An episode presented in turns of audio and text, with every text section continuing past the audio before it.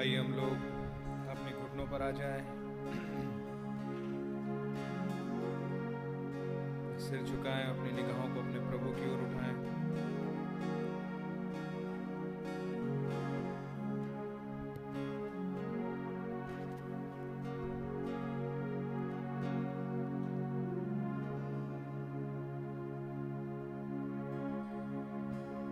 उठाएं। Our loving Lord Jesus, प्यार करने वाले प्रभु यीशु मसीह, हमारे हस्बैंड, हमारे लॉर्ड, हमारे शेपर्ड, हमारे सब कुछ आप ही हैं प्रभु जी। हम कितने शुक्रगुजार हैं आज शाम प्रभु जी कि आपने हमें अपने पास आने का मौका दिया, कि आपके वचन के चौगिर्द एक बार फिर से इकट्ठे हो सकें प्रभु, और आपके इस खुले हुए वचन पर मेडिटेट कर सकें। ये बड़ा अनुग्रह हमें मिला, ये सौभाग्य हमें मिला प्रभु जी, आपका धन्यवाद हो। आपका अनुग्रह महान है प्रभु जी, आपकी चॉइस महान है प्रभु जी। हम आपके प्रेम को कमा नहीं सकते थे खुदा, क्योंकि फल देना आपसे ज्यादा कोई नहीं जानता प्रभु, पर आपके प्रेम को कोई कुछ भी करके खरीद नहीं सकता। पर we find कि आपका बैनर हमारे ऊपर प्रेम का है। ये हमने कुछ नहीं किया, पर एक दिन आपने एलिया को भेज दिया और उसने अपना बैनर, उसने अपनी चादर हम तक एक्सटेंड कर दी प्रभु। हम बहुत शुक्रगुजार हैं प्रभु यीशु मसीह कि हमारे लिए आपने कलवरी क्रूस के ऊपर अपनी जान दी। वो बेइज्जती, वो दर्द, वो तकलीफ सहा आपने। पिता से जुदाई सही प्रभु, दिल में एक ही तड़प, एक ही डिजायर लिए हुए प्रभु जी कि ये करके बिना अलम से, पेशतर से, जो दिल के अंदर आपकी एक डीप डिजायर थी वो अब पूरी हो सकेगी। और आप उस रास्ते को बना रहे हैं कि हम, जो आपके आखिरी एक्सप्रेशन है प्रभु, आपके साथ हमेशा के लिए एक हो जाएंगे, आपकी योजना पूरी हो जाएगी। ओ Lord Jesus, just one desire Lord, कि हम आपके साथ एक हो जाएं और आप हमें उसी स्प्रिंग सीजन में ले आए हैं प्रभु जी। We know Lord it's a different season.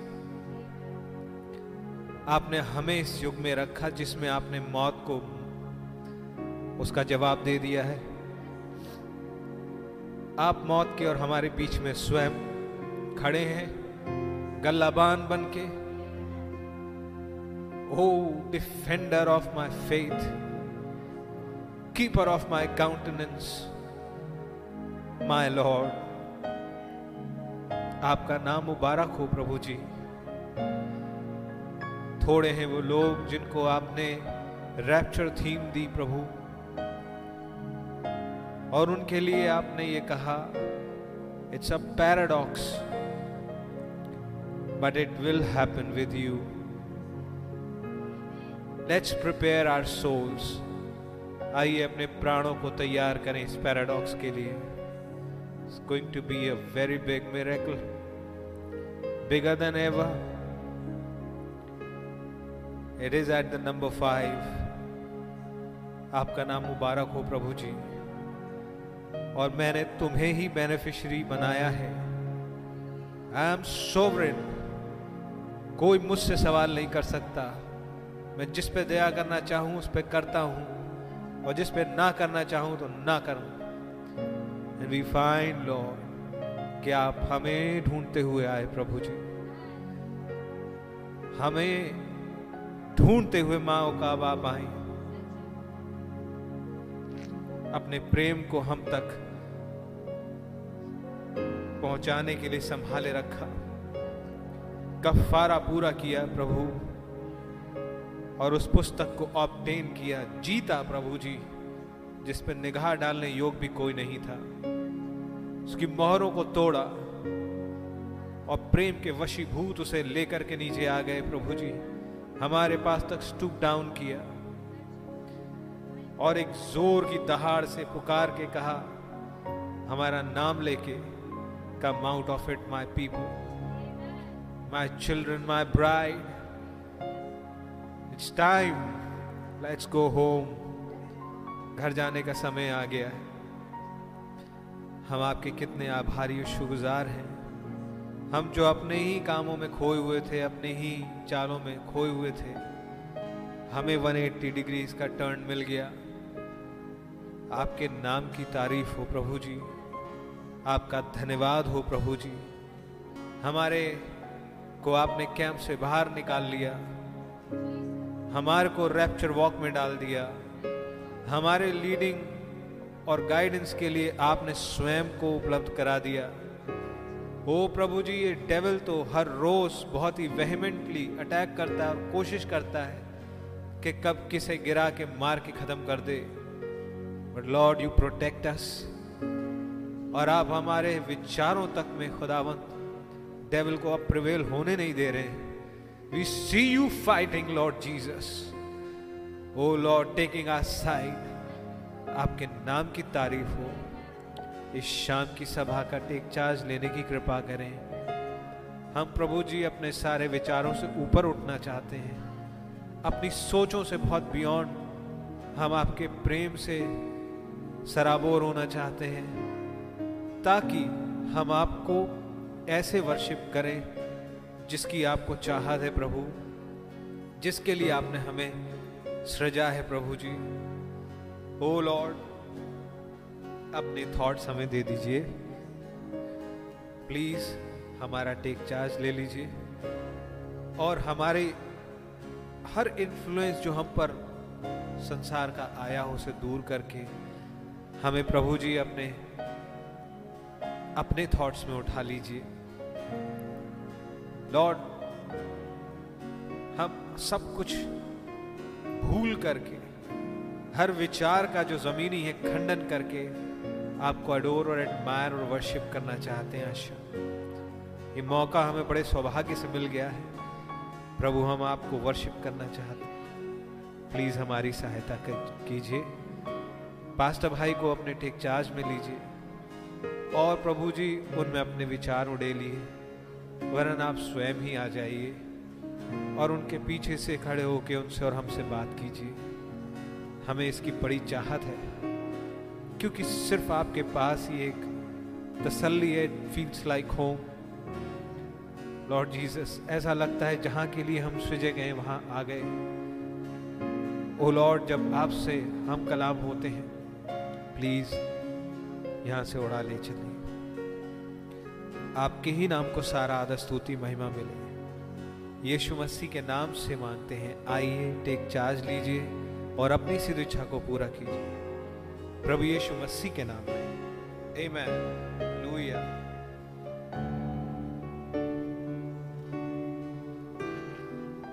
आइए हम लोग गीत नंबर सत्रह निकालें, हिंदी के सेक्शन में से। आप यीशु हैं मेरे, मैं जानता ये बात, खुशी से चलूंगा नित आपके साथ। Hallelujah. What comes what goes, पर मैं अपने प्रभु के साथ ही चलूंगा। आमीन, खुदा के नाम की तारीफ हो। हालेलुया। क्या आप खुश नहीं हैं इस बात से? ओ glory to God, thank you Jesus. It's a love song and let us make it a love song. आइए इसे एक प्रेम गीत बनाएं, अपने प्रभु से इस प्रेम का इजहार करें। आमीन, हालेलुया।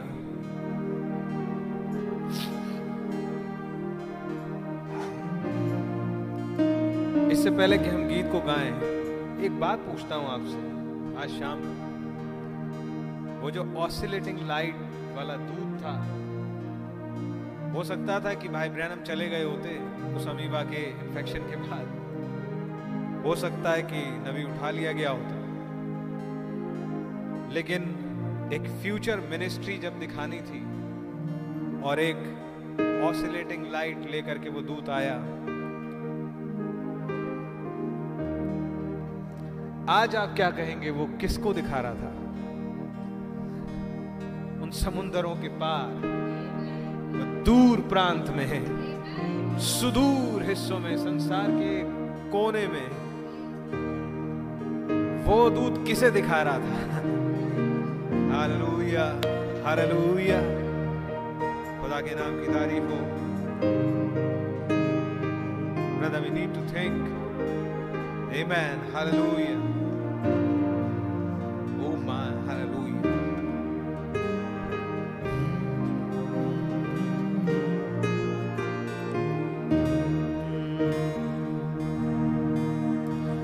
आप यीशु हैं मेरे, मैं जानता ये बात, और खुशी से चलूंगा ने आपके साथ, मैं दुनिया की दोस्ती को जानता ना चाहिए, आप शाफी हैं मेरे अहद लज़ीज़, प्यारा आपने किया सो करता मैं भी, हम जरा आप हुए और जान अपनी दी, बचाने को मुझे गुनाह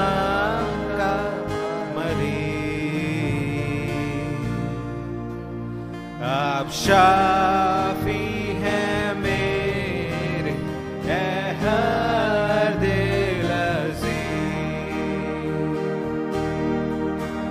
या जीता या मरता मैं करूँगा प्यार, कि हूँ आपकी मार्फत न जा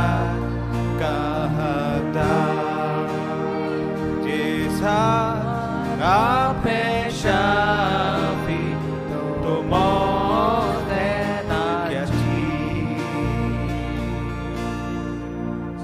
मैं मरता ललकारूंगा हर दिल से, जब पहुँचूंगा आपके आसमान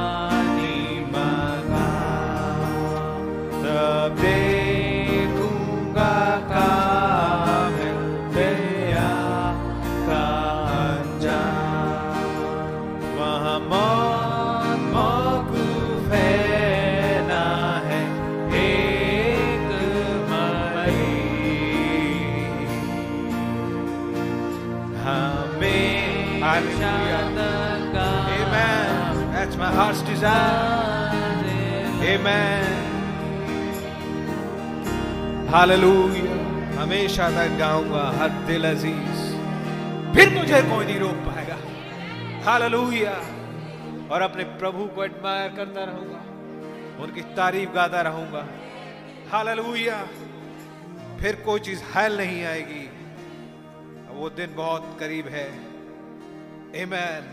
Hallelujah. आइए गीत और गाएं. गीत नंबर एक, रब की होवे सना, हमेशा रब की होवे सना. Amen. Yes brother, that's right.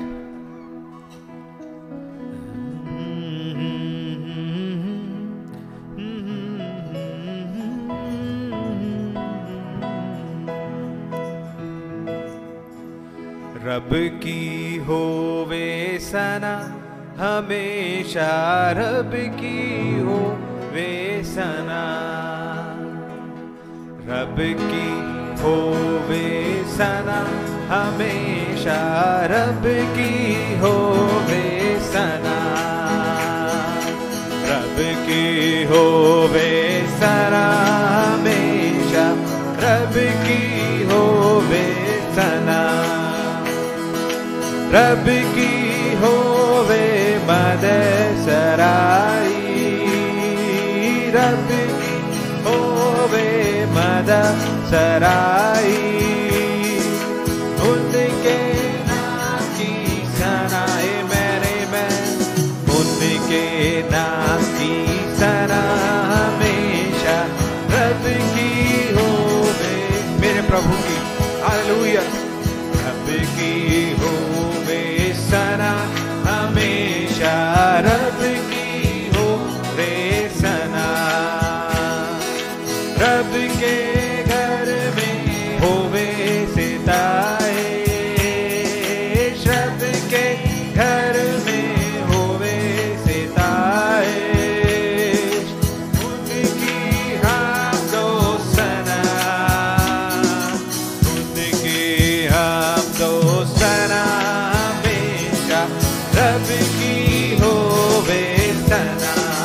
Hallelujah रबकी होवे सना, हमेशा रबकी होवे सना।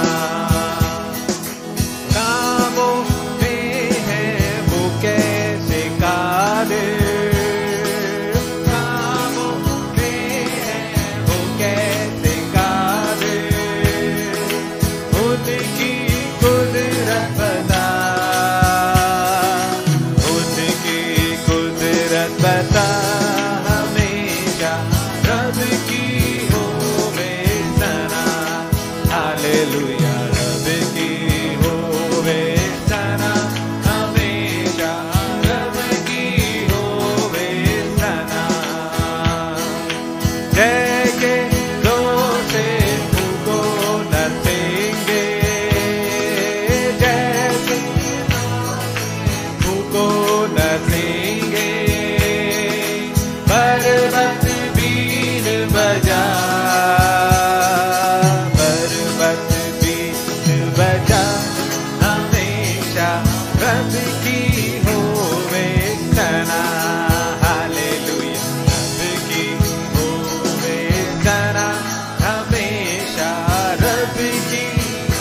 Jesus Christ, hallelujah, hallelujah. Sada sado mera dichero, sada sado mera dichero, jab aur tab le baja, jab aur tab le baja, hamesha rab ki ho।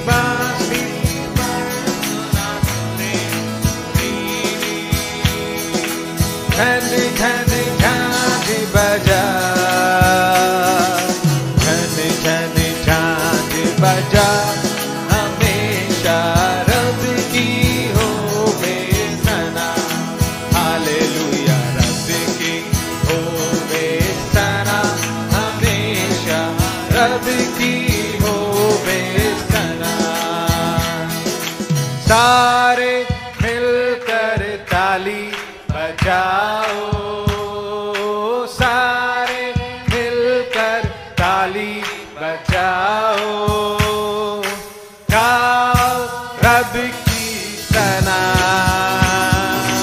गाओ रब की सना, हमेशा रब की हो वे सना। Amen.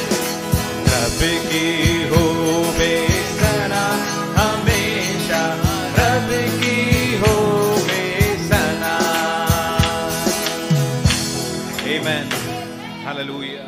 Hallelujah.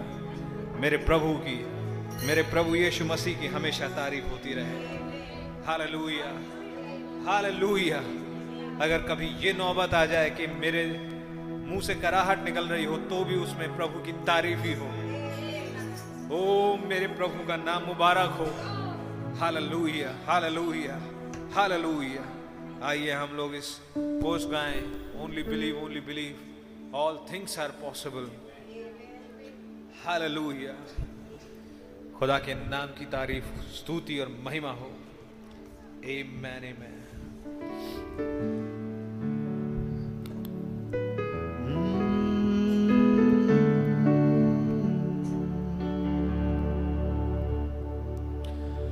Oh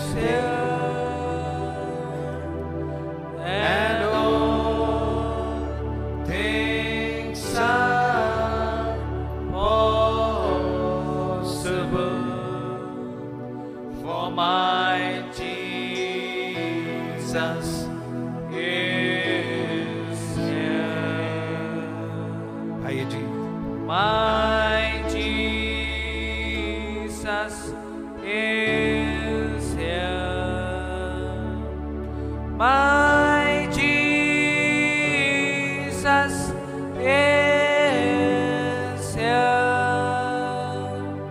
Now all things are possible for my Jesus.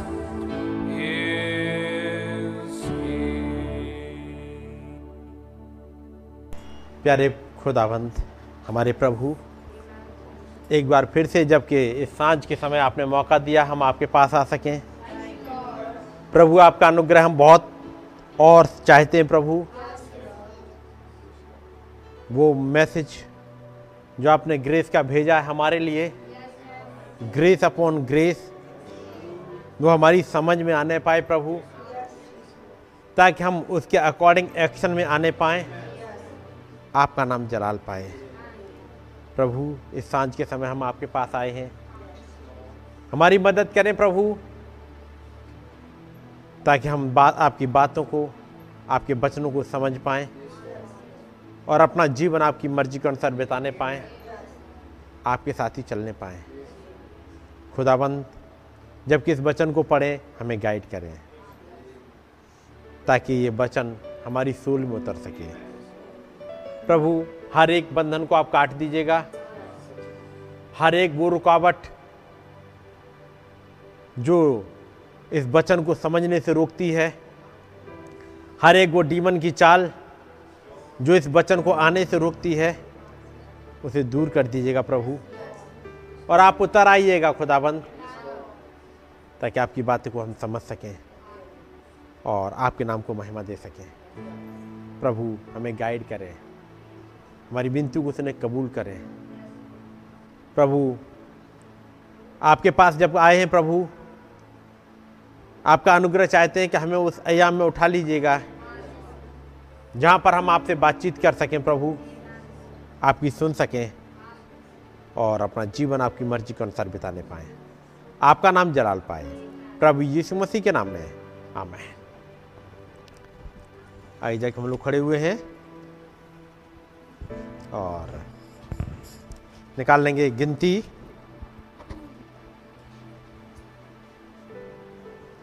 उसका सोलह अध्याय, गिनती सोलह और उसकी पहली आयत से पढ़ेंगे। कोरह जो लेवी का परपोता, कहात का पोता और इसहार का पुत्र था, वो एलियाब के पुत्र दातान और अबीराम और पेलेत के पुत्र योन, इन तीनों रिबोनियों से मिलकर मंडली के अढ़ाई सौ प्रधान जो सभासद और नामी थे उनको संग लिया, और वे मूसा और हारून के विरुद्ध उठ खड़े हुए और उनसे कहने लगे, तुमने बहुत किया, अब बस करो, क्योंकि सारी मंडली का एक एक मनुष्य पवित्र है और यहोवा उनके मध्य में रहता है, इसलिए तुम तो यहोवा की मंडली में ऊंचे पद वाले क्यों बन बैठे हो। यह सुनकर मूसा अपने मुंह के बल गिरा। आइए दुआ करेंगे।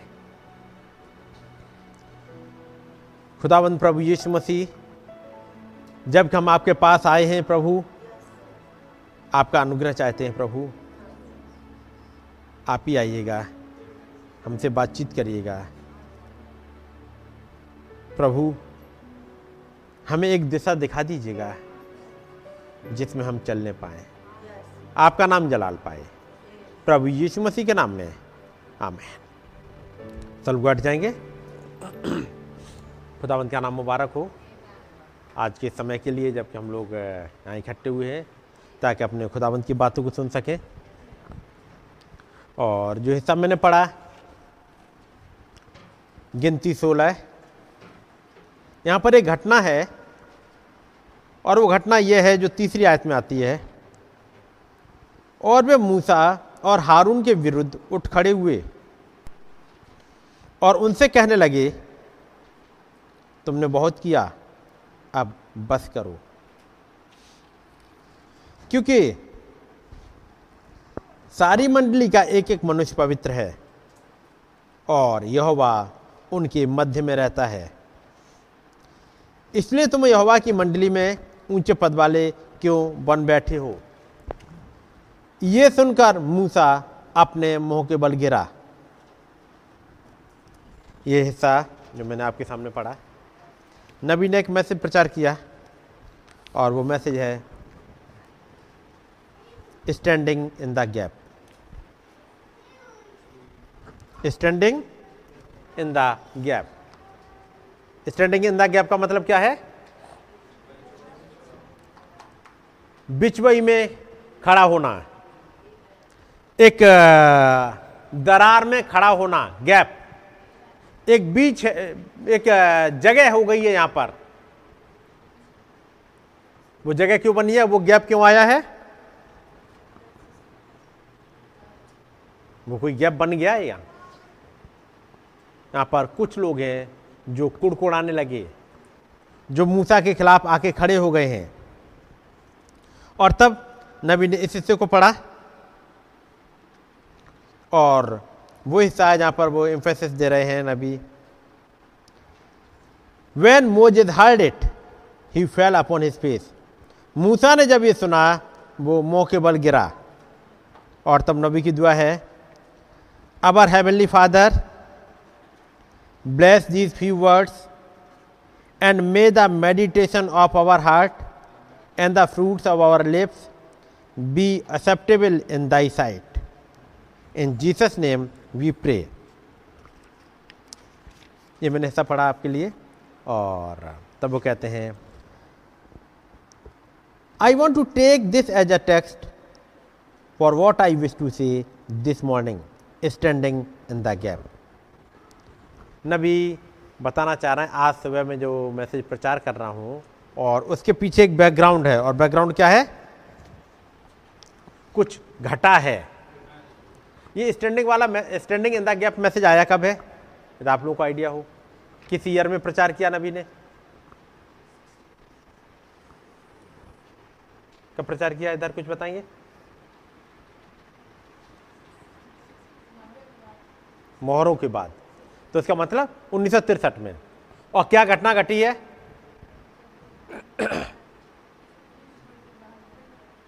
फील्ड छोड़ के बाहर जाना चाह रहे हैं। क्यों जाना चाह रहे हैं? हाँ, तो उस हिस्से को मैं लेके आ रहा हूं आपके सामने।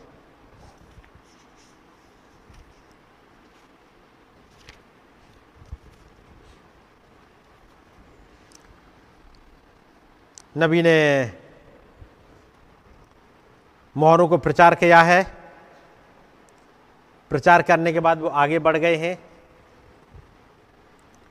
और वही समय है जब भाई ब्रानम के ब्रदर इन लॉ है जिनका नाम है जेम्स ब्रॉय, या उसको फ्लेचर भी बोलते हैं, फ्लेचर ब्रॉय ब्रॉय उनको एक एक्सीडेंट हो गया। भाई ब्रानम वहाँ पर गए हैं दुआ करने के लिए, इससे पहले कि वो जफरसन बिल से फिर वो वहाँ पर जहाँ यहाँ पर रह रहे थे, और वो जगह जहाँ रह रही थी वो था एरिजोना। एरिजोना में रह रहे थे। तो मोहरों का प्रचार किया, उसके बाद वो जाना चाह रहे हैं, उससे पहले वो दुआ करने के लिए गए। यहाँ पर उस घटना को बताते हैं। फ्लेचर ब्रॉय, उसने लड़कपन से ही शराब पीना स्टार्ट कर दिया था और तभी से उसकी जिंदगी का नियंत्रण शराब ही कर रही थी। अब वो कंट्रोल उसके हाथ में नहीं रह गया।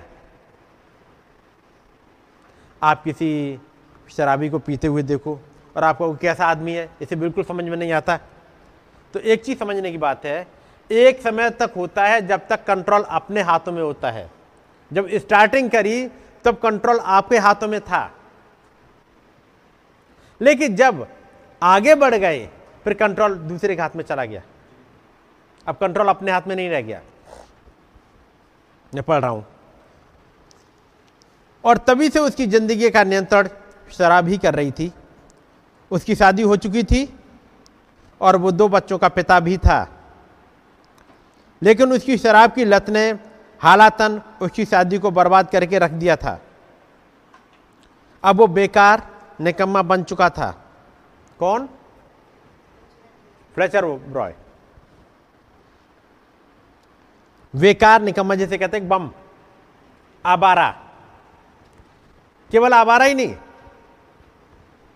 जिसमें जैसे कहते हैं कंगाल। बम का मतलब है कंगाल, जिसके पास कुछ नहीं बचा, अभागा, तुच्छ। बात समझ रहे? यानी कोई कहीं नहीं पूछ रहा। अब कुछ आवारा आपके आपको ऐसे मिल जाए जिनके पास पैसे बहुत हैं, लेकिन बताते वो बच्चा तो आवारा गर्दी में है, उसके पास पैसे बहुत है, घर से पैसे ले जाता है, उड़ाता है, आवारा है, लेकिन वो बम नहीं है। अभी आवारा बन गया, अपने पैसे उड़ा रहा है। लेकिन यदि बम की कहेंगे तो वो है जिसे कहते हैं वो लड़का जो बाइबल में पढ़ोगे, जो अपना घर छोड़ के चला गया, क्या कहते उसे? प्रोडिगल सन, उड़ाऊ पुत्र। एक समय तक वो आवारागर्दी में था, उसने अपने पापा से सारा प्रॉपर्टी मांग ली, मेरा हिस्सा मुझे दे दो, लेके चला गया। अब तक ये आवारा है, उड़ा रहा है। लेकिन अब आगे चलते चलते हालातों के बस में ऐसा आ गया कि अब उसके हाथ में कुछ नहीं बचा है। अपने उसने अपनी संपत्ति कहाँ उड़ाई थी? वेश्याओं में, दारू पीने में। जो कुछ कर सकता था उसने अपनी संपत्ति उड़ा दी, और उड़ाने के बाद अब कंट्रोल उसके हाथ में नहीं है। उसे खाने तक के लिए वो फलियां खानी पड़ रही हैं जो सूअर खा रहे हैं। यही पढ़ा है आपने। अब हालात उसके कंट्रोल में नहीं है, कुछ भी खाएगा क्योंकि कुछ बचा नहीं। यहां पर वो एक बम बन चुका था ये फ्लेचर बॉय। फिलहाल वो बीडनर के फॉर्म पर रहा करता था। बीडनर एक पर्सन है जिसके फॉर्म पर रह रहा था, और फॉर्म के काम के बदले मजदूरी कमाने के लिए मवेशी खाने में सोता था। सोने की जगह कहाँ है? जानवरों के बीच में। रहने की जगह कहाँ है? जानवरों के बीच में। खाने की जगह कहाँ है? जानवरों के बीच में। बिल्कुल एक उड़ाऊ बेटे की तरह हो गया है हालत में। और कंट्रोल कैसे हो गया है? शराब के हाथ में। जब भाई ब्रैनम ने उसको देखा इस हालत में, उसके लिए दुआ करी। उसके बाद कहा, फ्लेच, मैं तुम्हें कुछ पैसा देना चाहता हूँ क्योंकि खाने के लिए कुछ नहीं है। तो फ्लैश ने कहा, भाई ब्रैनम, ऐसा मत करो, आप तो भली भांति जानते हो कि मैं उसका क्या करूंगा। तो मुझे तुम कुछ अपने कपड़े ही दे देने दो, अपने अपने सूट तुम्हें दे देता हूं। मेरे पास वहां पास्टर वाले मकान में कुछ सूट पड़े हैं, मुझे उनकी जरूरत नहीं है। मैं तुम्हें मैं उन्हें तुमको देना चाहता हूं। पहले कहा, मैं तुम्हें कुछ पैसे दे देता हूं ताकि तुम्हारी खाने की आ, कुछ हेल्प हो जाए, खाने के हालात सुधर जाए। उसने कहा, नहीं भाई, आप ये दोगे दे दोगे मैं उड़ा दूंगा पीने में। चलो कोई बात नहीं, कुछ तुम्हें कपड़े ही दे दूं ताकि ठंडक से बच जाओ।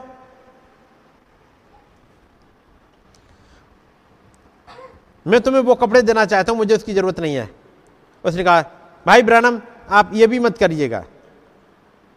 उसने कहा, आपको मालूम है, बड़े दुखी हालात में वो अपना सिर हिला रहा है और कह रहा है, भाई ब्रैनम, ये भी मत करिएगा, मैं उन्हें गिरवी रख दूंगा और उस पैसे से फिर शराब पी लूंगा।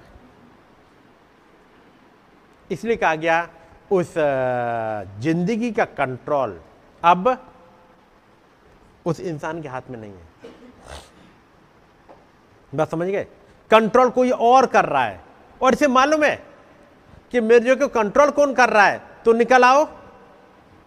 अब निकलने लायक भी नहीं रह गए। वो चाह रहा है निकलना, उसके बाद निकलने लायक भी नहीं है। उसे कोई हेल्प करना चाह रहा है कि भाई ये हेल्प, मैं तुम्हें कुछ पैसे दे देता हूँ, खा लेना। वो भी दारू के भेंट चढ़ जाएंगे। जो कपड़े दे देंगे वो दारू के भेंट चढ़ जाएंगे। जो कुछ भी है कहां जाएगा? हर चीज दारू के भेंट चढ़ जाएगा। उसका कंट्रोल उसके हाथ से चला गया है। ऐसी हालत में भाई ब्रैनम ने देखा और उन्हें अपना एक सपना याद आ गया जो उन्होंने देखा था कि उन्होंने खुद का देखा था जब उन्होंने एक मैसेज प्रचार किया था एक सिद्ध मनुष्य का डील डॉल, एक सिद्ध मनुष्य कैसा होना चाहिए। बात समझ रहे, सिद्ध मनुष्य का डील डॉल होना कैसा चाहिए। सर बहुत बड़ा और हाथ पैर नॉर्मल, इसे सिद्ध मनुष्य कहेंगे। सिर बिल्कुल नॉर्मल, पेट ये बड़ा, इसे कहेंगे। सिर ठीक है, पेट ठीक है, टांगे मोटी मोटी या बिल्कुल सूखी सूखी। एक सिद्ध मनुष्य का मतलब समझे, हर चीज फिट हो, उसे कहेंगे। और नबी ने एक प्रचार किया मैसेज सिद्ध मनुष्य का डील डॉल, वो कैसा होना चाहिए। और उसके बाद एक सपना आ गया जो बत, जो इसमें देख रहे हैं कि मैं बम बन गया हूं। वो चूंकि सपना आपने पढ़ा है इसलिए मैं सपने पर नहीं जा रहा। उसके बाद जब भाई ब्रैनम ने जब इस फ्लेचर बॉय से बातचीत करी और उसकी हालत देख रहे हैं, उन्हें वो वाला सपना याद आ रहा है कि मैंने एक हालत देखी थी ऐसी वाली। खैर, वहां से भाई ब्रैनम जब वापस जा रहे हैं, एरिजोना लौट गए हैं। गाड़ी भाई ब्रैनम ने चलाई है। यात्रा के दौरान उन्होंने ज़्यादा बातचीत नहीं की और वो एरिजोना राज्य की सीमा पार कर गए और एक गाना स्टार्ट कर दिया, फिर एक गाना, अगला गाना, गाना गाते हुए, मसीह गाने गाते हुए चले गए जब तक वो अपनी जगह नहीं पहुंच गए। भाई जीन नॉर्मन, भाई ब्रैनम, ये सब लोग एरिजोना पहुंच गए हैं। लेकिन जो पिछले हफ्ते जब मोहरे प्रचार किए हैं तब कैसे वाले माहौल में रहे हैं, वो माहौल बहुत फर्क था। वो ये दुनिया वाले माहौल में नहीं थे। वो पूरा हफ्ता अपने कमरे में है, उन्हें खाने की चिंता नहीं करनी है, खाने की चिंता नहीं करनी है, उन्हें बच्चों की चिल्पों नहीं सुनाई दे रही है, उन्हें कोई सामान लेके नहीं आना है, बिजली का बिल नहीं पे करना है, कुछ भी नहीं करना है। बस एक काम था, वचन और वचन और वचन। अपने कमरे में गए, दुआ करेंगे। और फिर ऐसे बाहले माहौल में हर रोज दूत आ रहा है, एक प्रेजेंस आती है। जहां दोपहर हुआ एक दूत आ जाता है, पुराने विचार सारे हटाता है और वो जो वचन के अकॉर्डिंग चीजें हैं वो दिखाता है वो दूत। कहीं पर वो अचानक से एक दर्शन खोल देता है। दूत केवल बाइबल की आयतें ही नहीं सिखाता, दूत एक कुछ भेदों को खोल देता है। चलिए मैं एक उसमें निकालता हूं, छठी मोहर के समय का हिस्सा।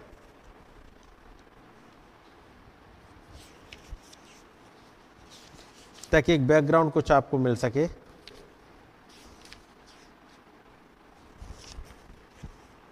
मैं इसमें से पढ़ता चल रहा हूं। उस पूरे सप्ताह भर विलियम ब्रैनम ने औसतन तीन घंटे प्रति रात्रि की नींद ली थी। शनिवार की सुबह वो फिर से भोर के प्रकाश से पहले ही उठ गए थे, अपने कमरे में चले गए और प्रेयर और स्टडी में अपना टाइम गुजारा। और उन्होंने प्रकाश बाग छः बारह से सत्रह निकाला जो छठी मोहर का हिस्सा है। प्रत्येक दिन ज़्यादातर समय वो अपने अध्ययन कक्ष में गुजारते थे और उनके पड़ोसी जो बैंक्स और रूबी वुड वो उनको अपने घर पर खाना वगैरह खिलाते थे। अब ये बात है शनिचर की, जब वो अपने स्टडी रूम में हैं। शनिवार की दो, बीच दोपहर को किसी समय आग का सतून उनके अध्ययन में रोशनी ले आया। दोपहर के समय, सैटरडे का है समय, जब सांझ के समय वो मोहर का प्रचार करेंगे और वो मोहर है छठी। जब तक ये प्रचार कर रहे हैं पहली मोहर का भेद यहां खुल रहा है, लेकिन पहली मोहर घट चुकी है। बात समझ रहे हैं? जब उन्नीस सौ तिरसठ में प्रचार किया जा रहा है तो भेद समझाए जा रहे हैं कि वो सफेद घोड़ा था कौन। लेकिन सफेद घोड़ा तो पहले कलीसिया काल में ही आ गया था, वो चलने लगा था, दूसरे कलीसिया काल में आ गया, चल रहा था, बढ़ रहा था, ताकि सफेद से वो लाल की तरफ बढ़े। मोहर खुली है, भेद अब पता लगा है, लेकिन ये घटना घट चुकी है उन्नीस सौ तिरसठ में आने तक। दूसरी मोहर की घटना घट चुकी है, कोलंबा के समय में घोड़ा लाल हो गया था। उसके बाद ब्लैक हॉर्स आ गया, लूथर बेसली के समय में ये भी आगे बढ़ गए, और अब समय उन्नीस सौ तिरसठ। तीन मोहरें घट चुकी थीं और चल रही थीं। घट चुकी थी मतलब ये घोड़ा सफ़ेद से लाल, लाल से काले में बदल चुका था, वो तीनों पावर मिल चुकी थी और आगे बढ़ रही थी। और चौथी मोहर आगे घटेगी। चौथी मोहर आज भी नहीं घटी है। चौथी मोहर कब घटेगी? रैप्चर के बाद। तो चौथी मोहर रैप्चर के बाद घटेगी। तीन मोहरें घट गई, हम कौन सी मोहर में हैं? तीसरी में या चौथी में? चौथी घटेगी रैप्चर के बाद, तीसरी घट चुकी है, तो आप कहां होगे? याद रखिए, मोहरें ऐसी नहीं है मोहर घटी, ये समय आ गया, इस ईयर में मोहर बंद, ये खत्म। वो आगे की तरफ बढ़ रही हैं, यानी तीनों मोहरें आगे बढ़ती हुई, वो तीनों कलर, वो तीनों पावर, पॉलिटिकल और स्पिरिचुअल और डेमोनिक पावर, ये तीनों बढ़ते हुए, पॉलिटिकल, रिलीजियस एंड डेमोनिक, ये तीनों पावर आगे बढ़ती हुई जा रही हैं। पीले घोड़े में कन्वर्ट हो जाएं, और वो कन्वर्ट हो जाएंगी, वो पशु बन जाएगा। ये रैप्चर के बाद है, वो पशु बनेगा, ये रैप्चर के बाद है। लेकिन हम उसी में चल रहे हैं, ये प्रोसेस बढ़ रही है आगे। जब ये प्रोसेस बढ़ रही है, उसका मतलब तो फिर पांचवी तो अभी नहीं होगी, चौथी अभी नहीं घटी है। चौथी है रैप्चर के बाद, पांचवी रैप्चर से पहले या रैप्चर के बाद? खुल सब चुकी हैं, मैं घटनाओं के लिए पूछ रहा हूं अब। रैप्चर के बाद, क्योंकि वो है दो भविष्यवक्ता और एक लाख चवालीस हजार, उसमें तो कोई डाउट नहीं। छठी मोहर जी जजमेंट है। छठी मोहर में एक जजमेंट चल रहा है, अर्थक्वेक आएगा। सातवीं मोहर, उसके बाद सातवीं मोहर घटेगी इन सब के बाद। सातवीं मोहर स्टार्ट हो चुकी है, क्योंकि जब तक सातवीं मोहर ना खुले तब तक किताब आएगी नहीं नीचे। बात समझ गए? तो सातवीं खुल गई, घटनाएं एक्शन में चलने लगी, सातवीं की भी। छठी के बारे में क्या बात, क्या सवाल, वो क्या विचार है आपका? छठी भी स्टार्ट हो गई, क्योंकि पत्थर फेंक दिया गया, फेंक दिया गया। सातवीं मोहर कमिंग ऑफ द लॉर्ड है। सातवीं मोहर, छठी मोहर में पत्थर फेंका गया, ट्रिब्युलेशन चल आ गए। तो ये टाइम के अकॉर्डिंग और इवेंट के अकॉर्डिंग मोहरों को समझ लेना है। अब जब उन्होंने प्रचार कर दिया, रोशनी आ गई। अब वो छठी घटना के, छठी मोहर के बारे में बता रहे हैं। शनिवार की बीच दोपहर को किसी समय आकाश सतुन उनके मध्य में रोशनी ले आया और उन्हें भविष्य में आगे उठा ले गया। यानी भाई ब्राह्मण अब छठी मोहर में वो चले गए, क्योंकि आ, आपने उनका पढ़ा होगा उन सात दर्शनों के बारे में। भाई ब्राह्मण दुआ करने गए और अचानक जैसे उनके सामने पृथ्वी फैलती चली गई, पृथ्वी फैलती चली गई। फिर अचानक वो देखते हैं मुसोलिनी उठ रहा है, एक वो लड़ाई को होते हुए दिख रहे हैं। वो देख रहे हैं कि एक तरफ के लोग हैं कुछ बंदूकों को लेकर के लड़ाई कर रहे हैं, और दूसरे तरफ के लोग जी अपने भाले, अपने कांटे, हंसुए लेकर के लड़ाई कर रहे हैं, क्योंकि उनके पास कुछ था ही नहीं। और वो अपने हंसुए लेकर के, इनके पास बंदूकें थी। और अभी भी ये नहीं पहचान पा रहे हैं कि ये है कौन। तब कि एक आवाज आ रही है जो बता रही है मुसोलिनी उठेगा। लेकिन सामने जिन पर अटैक कर रहा है उस वहां पे कोई कंट्री का नाम वहां नहीं लिखा, लेकिन वो आवाज क्या रही है, मुसोलिनी उठेगा और इथियोपिया पर अटैक करेगा और फिर उसके बाद इथियोपिया हार जाएगा, वो छोटा कंट्री उसके कदमों में गिर पड़ेगा। फिर आवाज कहती है थोड़ी और आगे देखते गए, आवाज कहती है और मुसोलिनी का एक रहस्यमयी अंत हो जाएगा। ये हुआ क्या, उन्नीस सौ तैंतीस की घटना है और अचानक से उठा करके उन्नीस सौ पैंतीस छत्तीस सैंतीस की तरफ ले जाया जा रहा है। टाइम में आगे बढ़ रहे हैं। उसके बाद आगे बढ़ रहे हिटलर के बारे में, थर्टी नाइन में सेकेंड वर्ल्ड वॉर स्टार्ट होगा, वो आगे बढ़ते आएंगे। ऐसे करके टाइम उनके सामने आगे बढ़ता जा रहा है। ऐसे ही यहां पर जब छठी मोहर खुली, अब दूत जब उतर आया उसने फिर से वही दिखाना स्टार्ट कर दिया छठी मोहर के बारे में। जहां भविष्य में उठा के ले गए वहां पृथ्वी कराह रही थी, कांप रही थी, एक ऐसी जच्चा स्त्री की तरह जो अप, अपना बच्चा जन रही हो। इशाया तेरह के मुताबिक जब दर्शन उनके पास से चला गया, भाई ब्राह्मण इतने ज्यादा चकित हैं और स्तब्ध, मतलब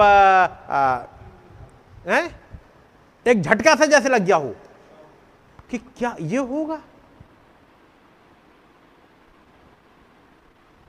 इस छठी मोहर में अमेरिका का सफाया है, वो देख रहे हैं क्या मेरे लोगों का ये होगा, मेरे कंट्री का ये साफ। वो जहां रह रहे होंगे वो जगह भी साफ होती चली जा रही होंगी जहां वो रह रहे हैं, क्योंकि वो तो चलेगा, नबी तो चले गए, लेकिन अब आगे वाले आने वाले समय में वो जगह भी साफ होगी। मान लो आज आपका ये प्यारा सा भवन दिख रहा है, खुदावंद आगे लेके जाए और यहां पर जब ब्राइड चली जाएगी उसके बाद का समय दिखाए। यहां तो सब एकदम खंडहर ही खंडहर है। आप जो मान लो इसमें कुछ करने का प्लान कर रहे हो, क्या होगा?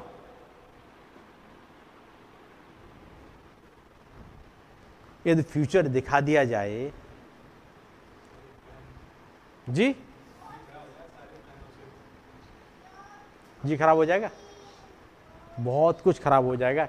ये तो आ, खुदावंद ने अपने कंट्रोल में रखा है कि फ्यूचर ना दिखाया जाए। यदि मान लो एक बच्चा पैदा हुआ है, छोटा सा बच्चा है, माँ बाप उसे बहुत प्यार करते हैं, एग्जाम्पल में दे रहा हूं।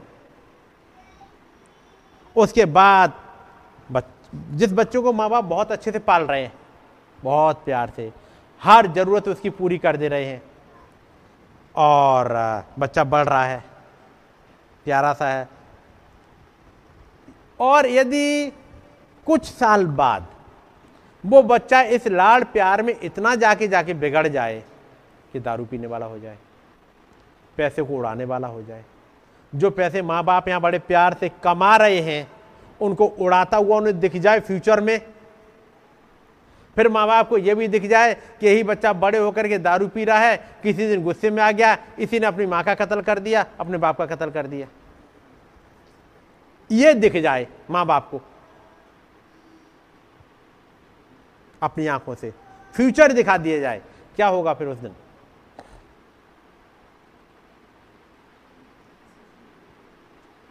बच्चा तो उन्हें हो सकता है बीस साल बाद, पचास साल, बीस साल, तीस साल, चालीस साल बाद कहीं मारे, वो तो उसी दिन मर गए। बस समझ गए, आगे का सब कुछ खत्म। ऐसे ही आप कुछ करने जा रहे हो, आपने सोचा हम पढ़ेंगे और ये बनेंगे, कुछ करेंगे, आपने पढ़ लिख करके एक बहुत कुछ बन गए, कोई भी doctor, engineer, I A S, P C S, कुछ भी आप बन गए। आप सोचा मैं ये बनूंगा, और उसके बाद ये सब कुछ बनने के बाद अब खुदावंद ने दिखा दिया एक साल बाद ये अचीवमेंट करने के बाद अगली साल घर में अब उथा पथल में क्योंकि एक अच्छी जॉब मिली, उसके बाद एक शादी करी, बड़े खुशी खुशी लड़की को लेके आए, और उसके बाद आते ही उसने कुछ दिनों के बाद अब टांडम मचाना स्टार्ट किया और घर पूरा तबाह। केसेस आ गए, कोई जेल में जा रहा है, कोई कहीं जा रहा है। क्या होगा उस I A S I P S उस अधिकारी के ख्वाबों का यदि पता लग जाए तो?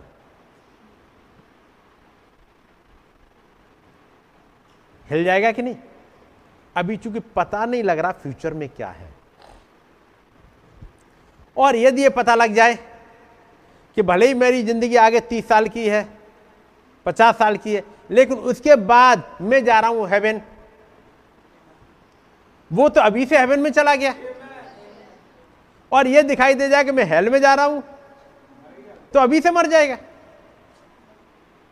अब यहां पर खुदावंद लेके जा रहे हैं नबी को उठा करके। उन्नीस सौ तैंतीस में दिखाया कि मुसलिनी उठ रहा है। अब ये सवाल है उनके पास है, क्यों उठेगा मुसलिनी? क्या वजह है मुसलिनी के पास आने की? क्या वजह है हिटलर को आकर के दुनिया को वर्ल्ड सेकेंड वर्ल्ड वॉर में ले जाने की? फिर आगे चलते चलते जब वो सातवां दर्शन आएगा, उन्होंने देखा अमेरिका में खंडहर ही खंडहर। ऐसे में नबी को एक उसमें रह पाना, एक नॉर्मल माइंड में रह पाना बहुत मुश्किल होता है। बात समझ गए? यहां पर छठी मोहर जब दिखाई तो दूत उठा के आगे लेके चला गया। मैंने एग्जाम्पल बताए, यहां पर छठी मोहर ने दूत आगे लेके चला गया। जब दर्शन उनके पास से गया, भाई ब्राह्मण इतने ज्यादा वो थे, एक झटका सा लग गया था कि सांस भी मुश्किल से ही ले पा रहे थे। वो अब अपनी कुर्सी से उठे, थोड़ा चहलकदमी करने लगे, बाहर कुछ आए, घास वगैरह देखी, बादलों को देखा, थोड़ा सा अब दिमाग को शांत कर रहे हैं। जिसे कहा जाए एक भयानक सपने से लौटे हो, जैसे वो सपना नहीं था, वो असली है, वो दर्शन वैसा ही होगा। वहां से लौटे हैं, उन्हें पता है कि आगे यही होगा।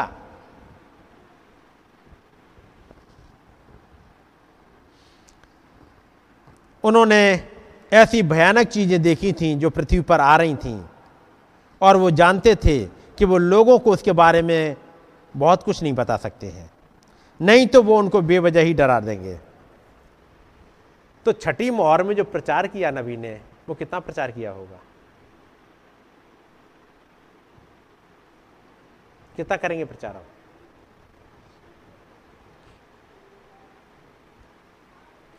जब वो एक घटना को बताते हैं, इलाजा बी के बारे में है, इलाजा बी के बारे में बात कर रहे हैं कि जब उनकी डेथ हो गई थी इलाजा बी की,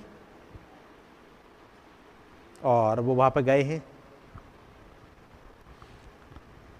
उनकी वाइफ कह रही है कि भाई ब्राह्मण कुछ नहीं हो सकता है। वो जब उनकी वाइफ उस कमरे से निकल गई और वो उस कमरे में अकेले रह गए थे जिस पर चादर पड़ी हुई थी, भाई ब्राह्मण गए और वो लेट गए हैं। पढ़ा होगा आपने, सुना होगा। क्या सुपरनेचुरल वन में है या कहाँ पर ये? हाँ बताया, लेकिन है कौन से वाले? सुपरनेचुरल वन या टू किस में है मुझे आइडिया नहीं है। आप पढ़ लीजिएगा, मिल जाते तो मुझे बता दीजिएगा। तो अब इलाजा बी के बारे में नबी बताते हैं, मैं गया, मैंने ढूंढा, मैंने आवाज़ लगाई, इलाजा बी आप कहाँ हो, आप कहाँ हो? मैंने हर जगह ढूंढा, इलाजा बी आप कहाँ हो, आप कहाँ हो? और एक जगह पता लगा इलाजा बी यहाँ है, वहाँ से उनको लेके आ गए। ये केवल इतना ही नहीं था, गए, लेट गया इसके ऊपर, उसके बाद अचानक से हाथ ने पकड़ लिया। केवल इतना ही नहीं है, जब एक बहन आके कहती है, कोई कहती है भाई ब्राह्मण मेरे बेटे के लिए दुआ करिएगा, मेरा बेटा मर गया है। भाई ब्राह्मण कहते मैं देखता हूँ। भाई ब्राह्मण ने खुदावंद के सामने दुआ रखी, वो बहन बार बार आके पूछ रही है। तब उन्होंने कहा मैं गया, मैं गया उस पार, मैंने आवाज़ लगाई, और मैंने पूरा पूरे हेल में भी ढूंढ के आया, वहाँ बाज गए, आपका बेटा वहाँ हेल में नहीं है, वो खुदावंत के पास आ गया। इस सुपरनेचुरल में आपको या मैसेज में आपको मिल जाएंगे। नबी पर्दे को उस पार जा रहा है, जब दुआओं में है, दुआओं में गए, वो पर्दे को उस पार चलेगा, अब ढूंढने जा रहे हैं वो है कहाँ वो बच्चा। बात समझ गए? ये केवल इतना ही नहीं है, वो बहुत कुछ देख के आए हैं। तो जब वो प्रचार कर रहे हैं जिसके बारे में बहुत नहीं बताते, जब वो पर्दे को उस पार गए हैं, तो पर्दे को उस पार वो बहुतों से मिले भी होंगे। उन्होंने कहा कि जो नब्बे साल की बुजुर्ग थी मैं उसे नहीं पहचान पाया, सिस्टर होप को उन्होंने पहचान लिया था, पहचान लिया था बाकी उन्होंने नहीं बताया किस भाई को उन्होंने पहचान लिया, किस बहन को पहचान लिया, यह नहीं बताया, लेकिन उन्होंने कुछ को तो पहचान लिया होगा जिसके बारे में वो बोल नहीं रहे हैं, क्योंकि जैसे ही बताएंगे और मैंने फला भाई को भी देखा तो अगला का भाई ब्रह्म आप मेरे बारे में बताओ। छठी मोहर के में आपने पढ़ा होगा, किताब है किसी के पास मोहरों की? यहाँ पे मैं अपने पीछे छोड़ के चला आया। हिंदी में, हिंदी में चाहिए। माँ नहीं, माँ नहीं है, देखो अंदर रखी होगी सिस्टर को ये। अच्छा मिल गई, गॉड ब्लेस यू भाई। मैं उस घटना को पढ़ दे रहा हूँ।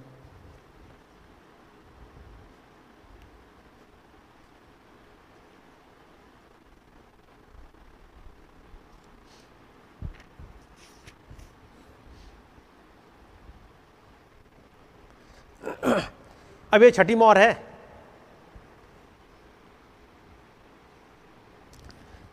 Para number four five two. मैं आपको इस छोटी सी घटना के विषय में बताना चाहता हूं जो घटित हुई थी। यह एक स्वप्न था, मैं सोया हुआ था और मैंने इसे सार्वजनिक रूप से पहले कभी नहीं बताया है, लेकिन देख तो चुके हैं। मैंने इसे कुछ लोगों को तो बताया, परंतु जहां तक मैं जानता हूं मैंने इसे कभी सार्वजनिक रूप से नहीं बताया, आज बता रहे हैं। और एक दिन उसके लगभग एक माह के पश्चात एक स्वप्न देखा और मैं खड़ा हुआ हूँ और उस महान समय को देख रहा हूँ। अब देखिए, वो न्याय नहीं था। मैं ये विश्वास करता हूँ कलीसिया कभी भी न्याय में नहीं जाएगी, परंतु मैं उस समय वहाँ पर था जब मुकुट दिए जा रहे थे और वहाँ पर एक विशाल सिंहासन लगा हुआ था और यीशु और लेखा जोखा रखने वाला स्वर्गदूत और अन्य सभी वहाँ पर खड़े थे और वहाँ पर हाथी दांत के समान सफ़ेद सीढ़ियाँ नीचे आ रही थी और नीचे तक जा रही थी और एक गोलाकार बहुत जगह में जैसे ये बाहर तक जा रही थी और एक बड़ी भीड़ बाहर खड़ी थी ये देख सके क्या घटित हो रहा है। और मैं बिल्कुल पीछे कोने में खड़ा हुआ था, मैं तो बस वहाँ पर खड़ा हुआ था और ये मेरी सोच में भी नहीं था कि मैं सीढ़ी पर चढ़ूँगा। और लेखा जोखा रखने वाला स्वर्गदूत किसी नाम को बुलाता और मैं जान जाता और उस नाम को पहचान लेता। और मैंने देखा वहाँ पीछे से एक भाई और एक बहन के साथ चलता हुआ, जैसे ही वहाँ ऊपर आपके आपके पास जाता उस प्रकार लेखा जोखा रखने वाला स्वर्गदूत मसीह के बराबर में खड़ा था और मैं देख रहा था। अब ये मात्र एक स्वप्न था। वो कह रहे हैं सपना बारह होता है, एक सपना है, ये जो कहते हैं दर्शन है। तो मीटिंग खत्म होती कहेंगे भाई ब्रह्म आपने मुझे देखा था कि नहीं देखा था।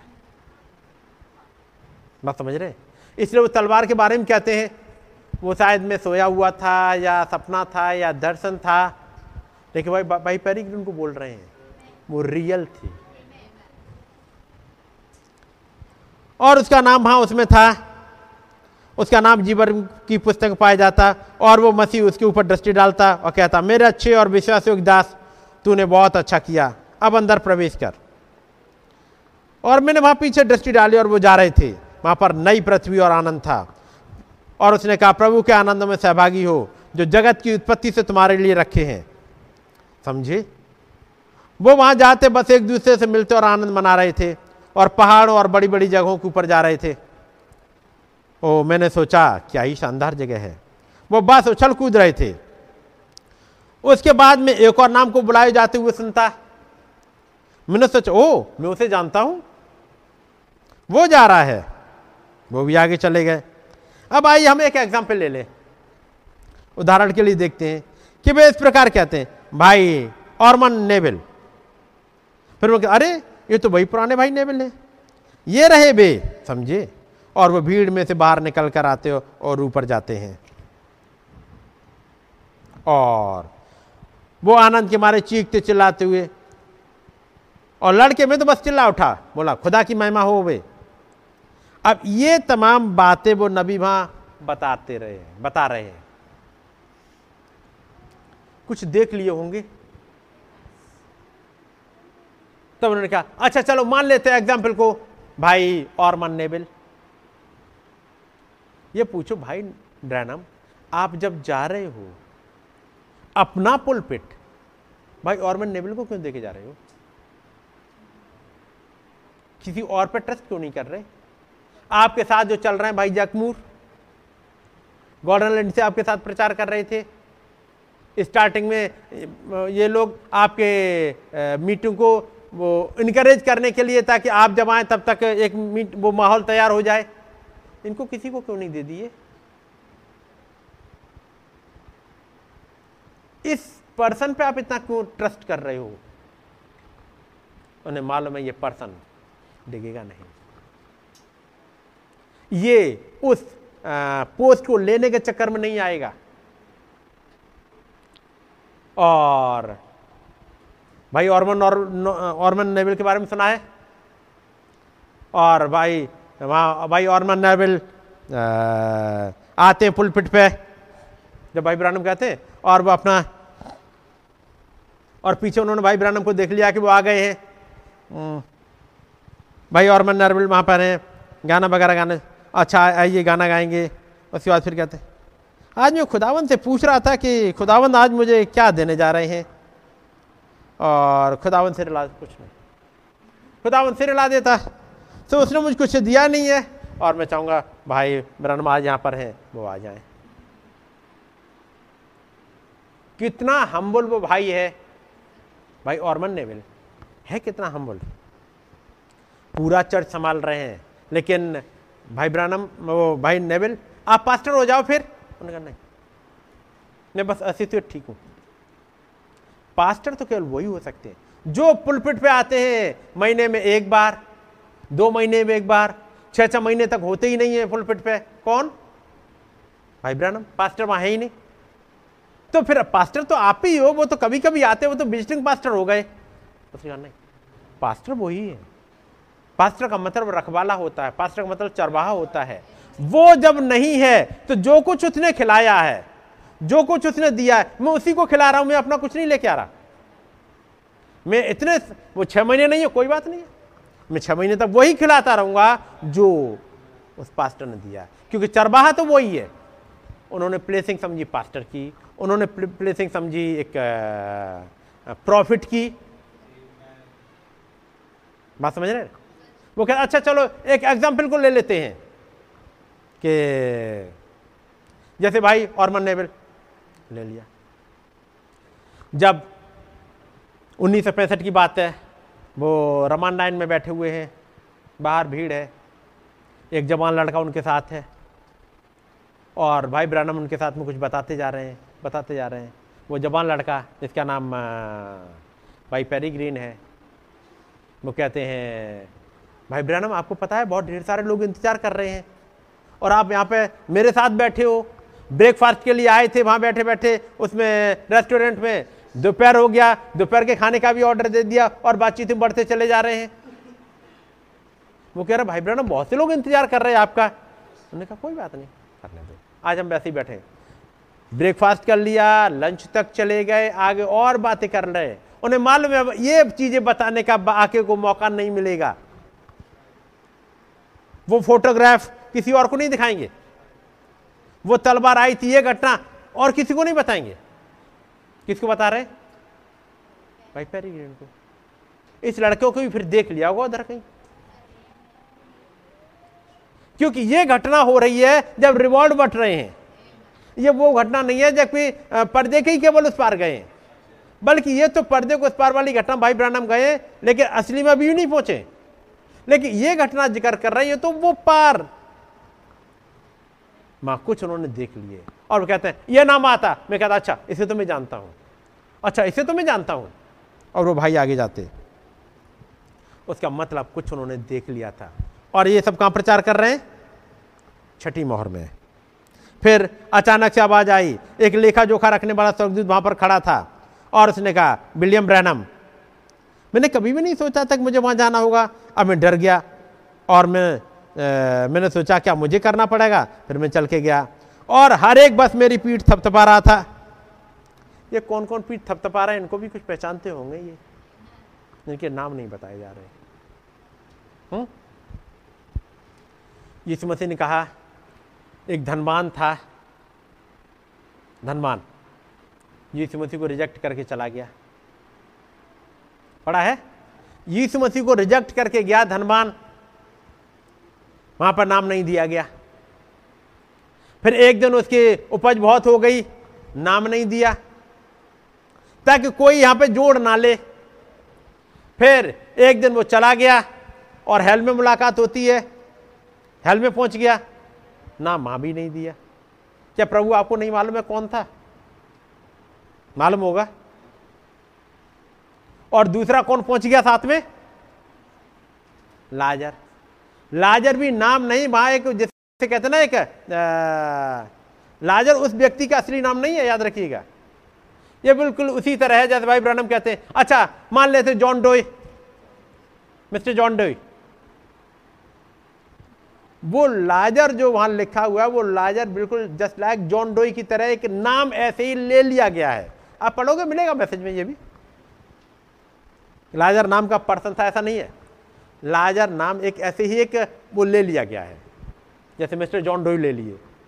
अब हो सकता है किसी का नाम जॉन डोई हो, जैसे मार्था और मरियम के भाई का नाम लाजर था, लेकिन ये वो वाला लाजर नहीं है।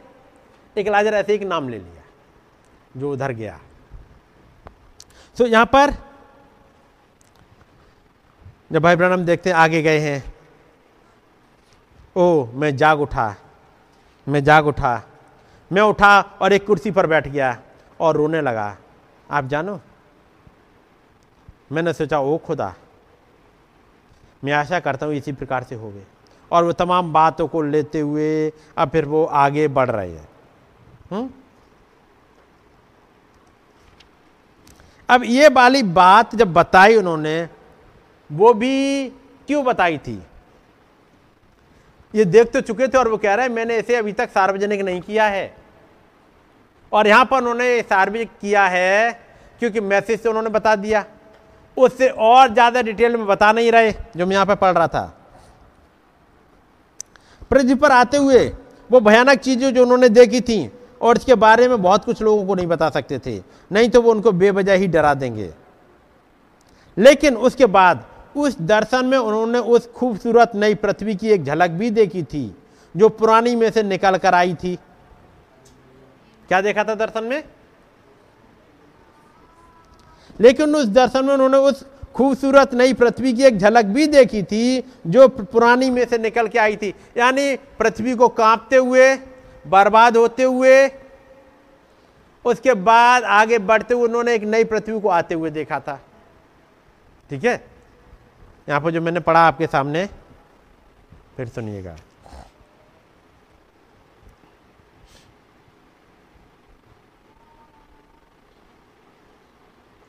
हम्म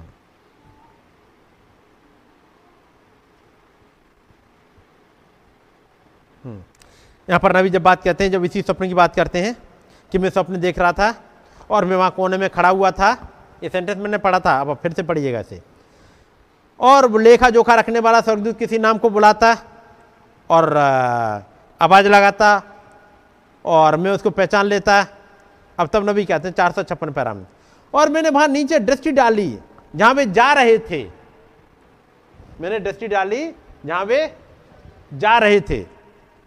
कहाँ जा रहे थे? वहाँ पर एक नई पृथ्वी और आनंद था। वहाँ पर क्या था? मिल गया कहीं? और वहां पर एक नई पृथ्वी और आनंद था, और उसने कहा प्रभु के आनंदों में सहभागी हो जो जगत की उत्पत्ति से जगत की उत्पत्ति से तुम्हारे लिए रखे गए हैं। ये जा कहां रहे? नई पृथ्वी में। दर्शन में क्या देख रहे थे वो? पृथ्वी की कराहट, और कराहट से चलते हुए। लेकिन उन उस दर्शन में उन्होंने उस खूबसूरत नई पृथ्वी की झलक भी देखी। तो ये सब देख के आगे भी देख रहे हैं,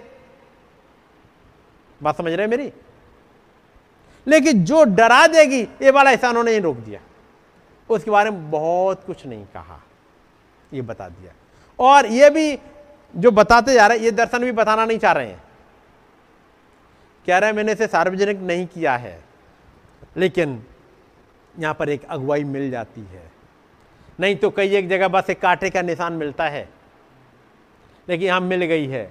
और मिल गई हुई है क्योंकि वहाँ पर एक काम हो रहा है, और वो ये था, जब ये बता रहे हैं, अब फिर वो गाना गाते हैं I love him I love him, इसी प्रकार गाते हुए।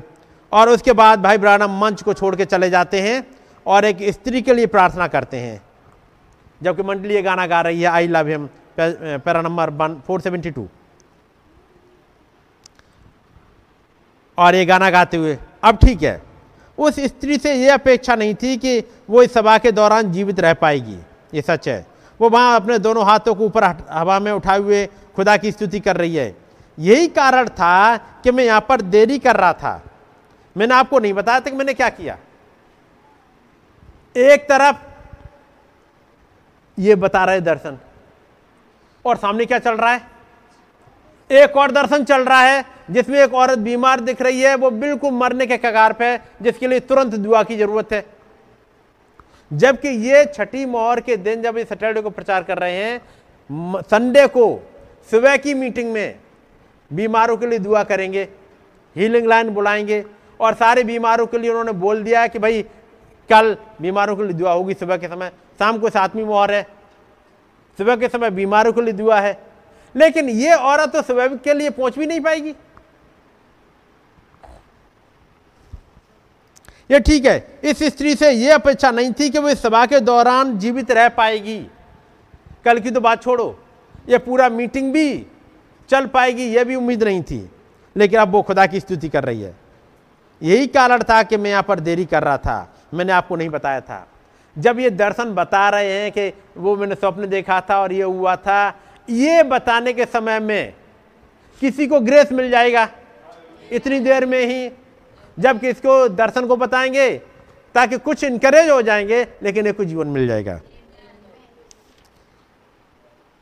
मैंने आपको नहीं बताया कि मैंने क्या किया। अच्छा, इसका मतलब आप भाई ब्राह्मण जब दर्शन बता रहे कुछ कर भी रहे थे,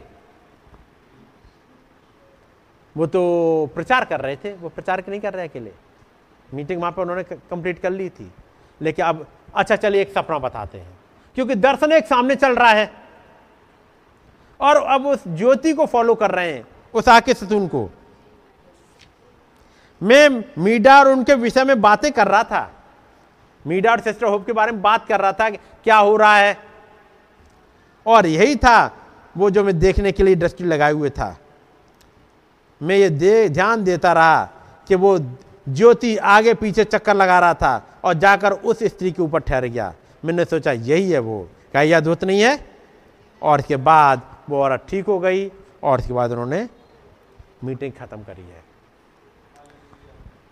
जजमेंट प्रचार कर रहे हैं, छठी मोहर प्रचार कर रहे हैं, वहीं पर कुछ ले के लिए तो एक ऐसा माहौल खुल गया पर्दे को उस पार का।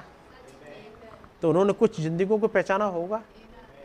पर्दे को उस पार का मैं गया, वहां देखा, मैंने पूछा क्या ये सब ब्रैनम से, कुछ को तो पहचाना होगा। और जिनको पहचाना होगा वो उन्हें मालूम है, तभी वो कहते हैं भाई पैरी मैं चाह रहा हूँ आप मेरे घर के पास्टर बन जाओ। उन्हें मालूम मेरा जाने का टाइम हो गया, लेकिन इस घर को एक कंट्रोल में बना सकें, क्योंकि बच्चा भी आ, वो ये भाई जो जब ब्रैनम उस समय दस साल के होंगे जब भाई ब्रैनम चले जा रहे होंगे, क्योंकि छप्पन में पैदा हुए हैं, पचपन या छप्पन ऐसे ही कुछ है। आ, वो जो जब ब्रैनम पैंसठ में चले गए, दस साल का लड़का है। अमेरिका का हाल बहुत ख़राब है, कैसे ये चलेंगे, तो कोई तो हो जो मेरे घर की देखभाल करे। जब बच्चे बड़े हों उस समय देखभाल करने के लिए, तो उन्होंने कहा भाई पैरी आप मेरे पास्टर बन जाए, मेरे घर के पास्टर आप बन जाना। ये कुछ हैं जिन पर वो ट्रस्ट कर रहे हैं, हर किसी को ये काम नहीं दे जा रहे।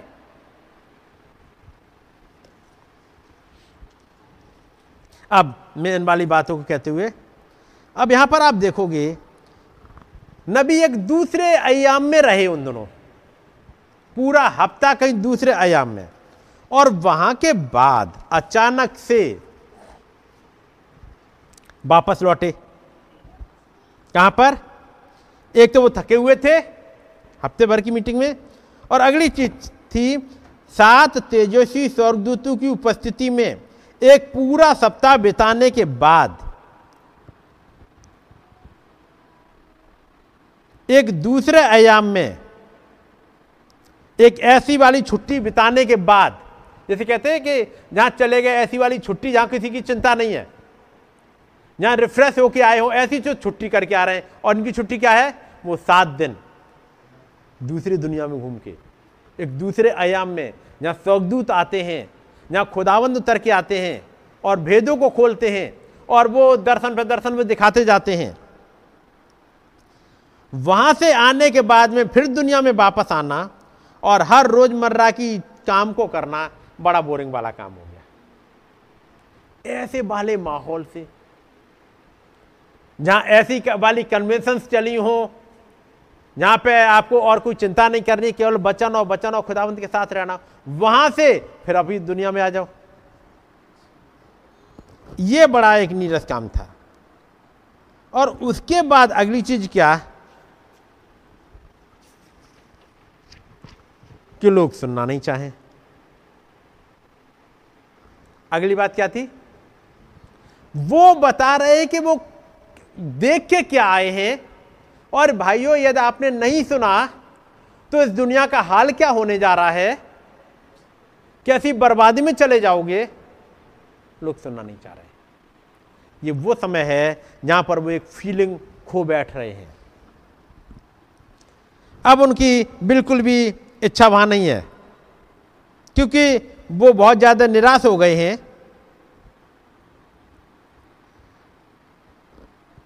इन वाले चीजों को देख करके तब उन्होंने कहा,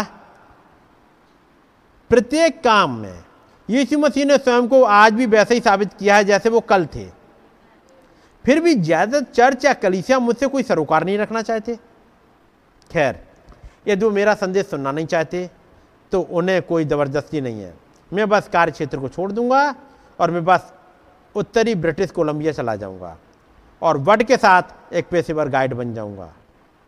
मैं मीडा और बच्चों से बात करके उन्हें वहाँ पर छुट्टियाँ मनाने के लिए मना लूँगा चलने के लिए, और एक बार वहाँ केबिन में पहुँच जाएंगे तब मैं बोलूँगा मैं इस जगह को बहुत प्यार करता हूँ, इसलिए अब हम लोगों को कहीं भी और जाने की ज़रूरत नहीं है, चलो हम सब मिलकर के यहीं रहते हैं। मैं दाढ़ी बढ़ा लूँगा और एक असली पर्वतारोही बन जाऊँगा और गर्मी और बसंत ऋतु में मछली मारा करूँगा और आ, शिकार करता रहूँगा, और लोग मुझे कहते हैं कि मैं नबी हूँ। मैंने कोई अपने आप को नबी नहीं समझा, लेकिन लोग लगातार मुझसे कहते रहते हैं। और यदि मान लो मैं नबी हूँ तो मुझे एलिया यूना बपतिस्मा देने वाले की तरह जंगल में रहना चाहिए। सो यदि खुदा चाहेंगे कि मैं उनके किसी संदेश को लोगों तक पहुँचाऊँ तो मैं गाड़ी में सवार होकर फिर से सभ्यता के बीच में आ जाऊँगा, उसे प्रचार कर दूंगा और उसके बाद फिर लौट आऊँगा। अब वो इस वाले पे आ गए क्योंकि लोग नहीं सुनना चाह रहे हैं। जब लोग नहीं सुनना चाह रहे हैं तब खुदावंद एक चीज दिखाते हैं, और मालूम कैसे मालूम दिखाते हैं? वो भी भाई ब्रानम और भाई बिली पॉल गाड़ी में हैं, एक जगह रुके ताकि खाना खा ले, ब्रेकफास्ट कर ले, और वो बैठ गए एक रेस्टोरेंट में। और वहाँ पर देखा एक आदमी चला आ रहा है। ये दोनों लोग रेस्टोरेंट में बैठे हैं और सामने से एक आदमी चला, बिल्कुल देहाती, हाईवे पर चला आ रहा है खाना खाने के लिए। वो वो रेस्टोरेंट में घुसाया। भाई ब्रानम देखा एक पचास साठ की उम्र का होगा, जो उनकी अपनी उम्र थी, और वैसे ही नीले रंग की जीन्स और ये सब कुछ पहने हुए, और काली टोपी जो बालों को ढके हुए थी, चेहरा दाढ़ी से भरा हुआ था सफ़ेद। और यही तो कहना वो बनना चाह रहे थे, जाऊँगा दाढ़ी बढ़ा लूँगा, ये सब बन जाऊँगा। इस आदमी को देख के भाई ब्राह्मण बड़े प्रभावित हुए। उन्होंने कहा ये रहा असली आदमी, ना तो इसकी आलसियों की तरह तोंद लटक रही है, ना कुछ भी, ना सिगार पीता हुआ घूम रहा है फालतू लोगों की तरह। ये वास्तव में एक ताकतवर आदमी है, ये मेहनत करने वाला है और ऐसे ही चाहिए एक आदमी आदमी की तरह जिए। खैर भाई ब्राह्मण ने अपने बेटे को इशारा किया, देखा, अपने बेटे से कह रहे बिली आदमी हो तो ऐसा होना चाहिए, ये देखा बिल्कुल जैसे कहते हैं रगेज पर्सन, और मैं भी वास्तव में ऐसे ही होने जा रहा हूँ, चिंता मत कर। यही सोचते जा रहे हैं और भाई बिली को बोल दिया ऐसे ही होने जा रहे हैं। उन्होंने कहा डैडी आप उसके जैसा होना चाहते हैं वैसे मत बन जाइएगा। तब तक वहाँ बगल से बगल वाले बूथ से यानी बगल में जो टेबल थी वहाँ से दो आदमी बुढ़े उठे लड़खड़ाते हुए और कैश काउंटर पे पहुँचे और वो पैसा निकाल रहे हैं दो बुढ़े। और भाई बिली पॉल ने अब इशारा किया पापा देखो जरा, लगता है जैसे ये जो दो आदमी हैं ये आप और अंकल फ्लेचर की तरह लगते हैं। अंकल फ्लेचर कौन थे? बिली पॉल के मामू लगते हैं, हम्म सगे मामू नहीं है लेकिन मामू लगते हैं क्योंकि वो मीडिया ब्रॉय के भाई थे फ्लेचर। तो डैडी ये दो आदमी आपके और अंकल फ्लेचर की तरह लगते हैं। और जब भाई ब्राह्मण ने देखा बिल्कुल हाँ मैं बुजुर्ग होगी तो बिल्कुल ऐसे ही लगाऊंगा लगूंगा बीस साल बाद हम दोनों ऐसे ही लगेंगे। उन्होंने कहा मैं ऐसे तो नहीं बनना चाह रहा। बिली पॉल चालाकी भरी निगाहों से अपने पापा को देख के बोले पापा बताओ क्या मामला है आपके साथ में? अब हाँ कुछ नहीं। ये सब होने के बाद में अब एक आवाज़ आई है, अब चल दिए बिली पॉल से हो गए, अब एक आवाज़ आ रही ट्रक में। आवाज़ ने कहा यह तुम अपनी योजनाएं पूरी करोगे तो तुम उसी की तरह हो जाओगे। बीस दो आदमी थे, बड़ी मुश्किल से उनकी जेब में दो कप कॉफ़ी के लिए बीस सेंट निकले मुश्किल से और लड़खड़ाते हुए चले गए। तो उन्होंने कहा आवाज़ ने कहा तुम उन्हीं की तरह हो जाओगे जिन्हें तुमने रेस्टोरेंट में देखा था। तुम आवारा बन जाओगे जैसा मैंने तुम्हें सपने में दिखाया था। तुम्हारी पत्नी तुम्हें छोड़ देगी, वो पहाड़ों पर नहीं रह पाएगी। तब भाई ब्राह्मण कहते लेकिन प्रभु मैं उस हालात में भी तो नहीं पहुंचना चाहता हूं जो आपने वो दिखाया, लेकिन मैं ऐसे वाली हालत में भी तो नहीं रहना चाह रहा क्योंकि आप मुझे मैसेज दे रहे हो, आप मुझे कुछ सिखा रहे हो, मैं लोगों के पास लेके जा रहा हूं, लोग सुनना नहीं चाह रहे तो क्या फायदा?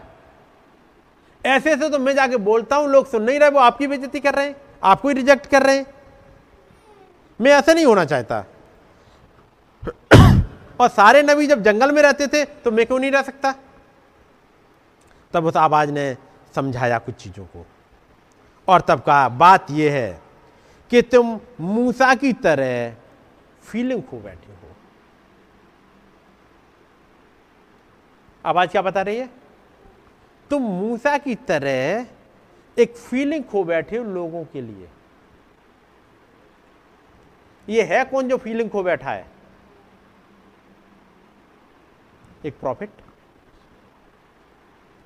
जिसने सात मोहरों का प्रचार किया, जिसके हाथ में राजा की तलवार आई है, जिसने जब मोहरों का प्रचार किया इतना जबरदस्त मैसेज, जो कि वो किताब जो हमेशा से बंद रही वो लोगों के सामने प्रचार कर दी गई है। लेकिन लोगों के एटीट्यूड ने इतना ज़्यादा दुखी करा एक प्रॉफिट को कि अल्टीमेटली अल्टीमेटली वो कह रहे हैं प्रभु क्या फ़ायदा इनको प्रचार करने से, वो सुन ही नहीं रहे। वो छठी मोहर में हालात देख चुके दुनिया का,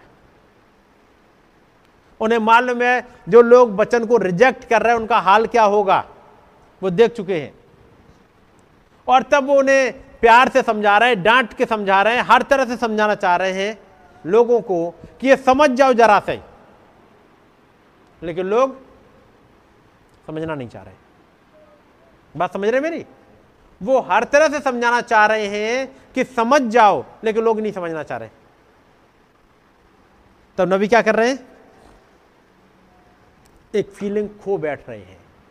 मैं सोच रहा है कि नहीं रहने दो, अब जो समझने ही नहीं चाह रहे, बचने ही नहीं चाह रहे तो मैं क्या करूं? तब आवाज कहती है, और आवाज ने मालूम क्या कहा, तुम सुसमाचार प्रचार करने के लिए और बीमारों के लिए प्रार्थना करने को बुलाए गए हो, एक प्रेरित होने के लिए। हम्म कहां पर है, तुम बुलाए गए हो, you are then called to hold a much higher office than they held, तुम तो एक ऊंचे ऑफिस के लिए बुलाए गए हो। और एक और बात, you have more gift than they had, उनके तुम्हारे पास तो उनसे भी कहीं ज्यादा वरदान है। वो पर्दे के पार नहीं देख पाते, वो भविष्य में नहीं देख पा रहे, तुम ये भी देख पा रहे हो। और you have been called to preach the gospel and pray for the sick in the apostolic form. Why do you always wait for me to move you? सवाल क्या है यहां पर, आवाज क्या कह रही है?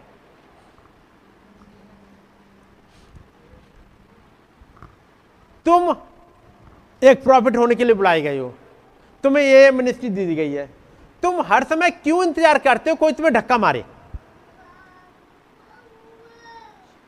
बात समझ रहे? अक्सर लोगों के साथ में क्या होता है, मैं जाऊं का ना जाऊं, अच्छा मैं जाके दुआ करूंगा और खुदाबंद कहेंगे तो मैं चला जाऊंगा, नहीं कहेंगे तो नहीं जाऊंगा। यानी क्या हो, खुदाबंद आए और धक्का मारे, भाई आप कब चलोगे अपने आप? तुम्हें एक प्लेस दे दिया गया तो तुम कब जाओगे आगे? इस्राएलियों को जब वो प्रॉमिस लैंड में पहुंच गए थे, उन्हें ढाई गोत्र यर्दन के उस पार और ढाई गोत्र इस साइड मिले। यहोशू जैसा लीडर होने के बाद भी मूसा कह रहा कब तक नहीं, वो यहोशू कह रहा तुम कब तक नहीं ले पाओगे अपनी जमीन? अरे जमीन लेनी, लेकिन यहोशू आपने कहां कहा था? यहोशू कहेगा मैंने नहीं कहा था, तो जाके खुदावंद से पूछो खुदावंद ने इब्राहिम से क्या कहा था, यर्दन के इस पार से लेके महानद तक की सारी जमीन तो तुम्हारी है। खुदावंद ने इब्राहिम को दे दी और खुदावंद ने इब्राहिम से कहा था जहां जहां तू पैर रखेगा वो जमीन तेरी हो जाएगी। अब तुम ये मार्क कर लो कि कहां कहां पे जमीन वो इब्राहिम ने पैर रखे थे, वो जमीन तुम्हारी है। अब कोई आके फिर बताए ये तुम्हारी जमीन है, तुम चल के लड़ो, ये तुम्हारी जमीन है, फिर चल के लड़ो। कब तक गाइड करता रहे कोई? ये कंप्लेंट खुदावन नबी से कर रहे, सुन रहे? Why do you always wait for me to move you, where is your reward? मूसा की ही तरह तुम इस खतरे में हो कि मेरे लोगों के प्रति अनुभूतियां खो बैठो और उस काम को भूल जाओ जिसे पूरा करने के लिए मैंने तुम्हें बुलाया है। मोहरें खुलने के बाद, मोहरों का प्रचार करने के बाद भी एक फीलिंग खोई जा सकती है क्या? यदि एक प्रॉफिट से नबी पूछ प्रॉफिट से खुदाबंद पूछ रहे हैं, एक नबी से कह रहे हैं तुम अनुभूतियां खो बैठे हो, तो मैं कहूंगा हम लोगों का क्या हाल है? नबी से क्या कहा गया? नबी क्या कह रहे हैं? प्रभु हम जा रहे हैं, लोग सुनते ही नहीं, इसलिए बस ठीक है घर बैठो आराम से। ऐसे ही मूसा ने किया था और घर चला गया, वहां पर चालीस साल जंगल में, हम नहीं जा रहे बस। और खुदावंद कह रहे मूसा जाओ, वो कह रहा मैं नहीं जा रहा, मैं तुतला हूं, मैं ऐसा हूं, मैं वैसा हूं। सब कुछ खुदावंद ने चिन्ह दिए, उसके बाद अल्टीमेटली मूसा बाद में क्या कहता है? प्रभु जिसको चाहे उसे भेज दे, मैं नहीं जा रहा। आपने पढ़ा है? मूसा ये कह रहा है प्रभु जिसको चाहो उसे भेज दो, मैं नहीं जा रहा, वो नहीं सुनेंगे मेरी। ये मूसा, यहां पर हमने एक प्रॉफिट को पढ़ा, मैं पूछूंगा हमारा क्या हाल है? हम सब कौन सी नाव में हैं?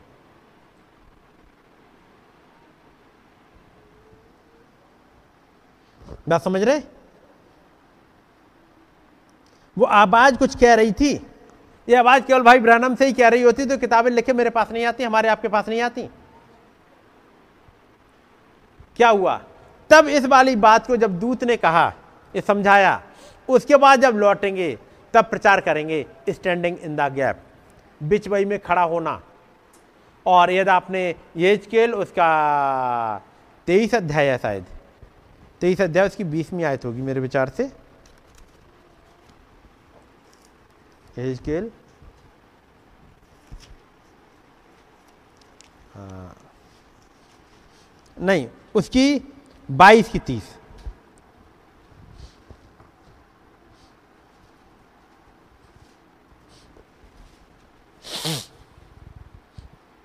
मिल गया बाईस तीस। और मैंने और मैंने उनमें एक ऐसा मनुष्य ढूंढना चाहा जो बाड़े को सुधारे और देश के निमित्त नाके में मेरे सामने ऐसा खड़ा हो कि मुझे उसको नाश ना करना पड़े, परंतु ऐसा कोई ना मिला। ये खुदावंत की कंप्लेन है किससे? यहेजकेल नबी से। आप कंप्लेन समझ रहे हैं किससे है?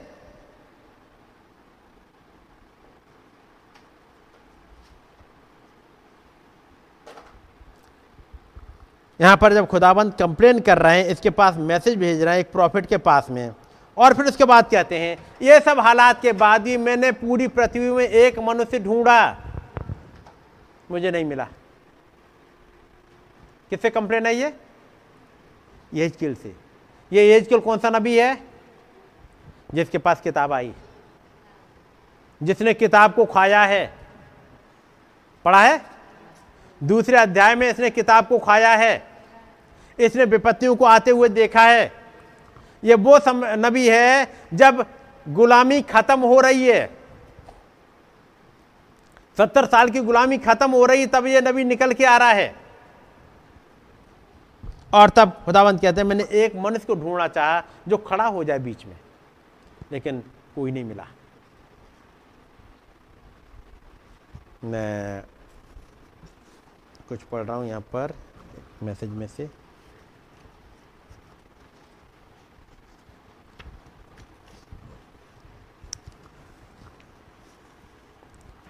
इब्राहिम के बारे में निकाल लीजिएगा जरा।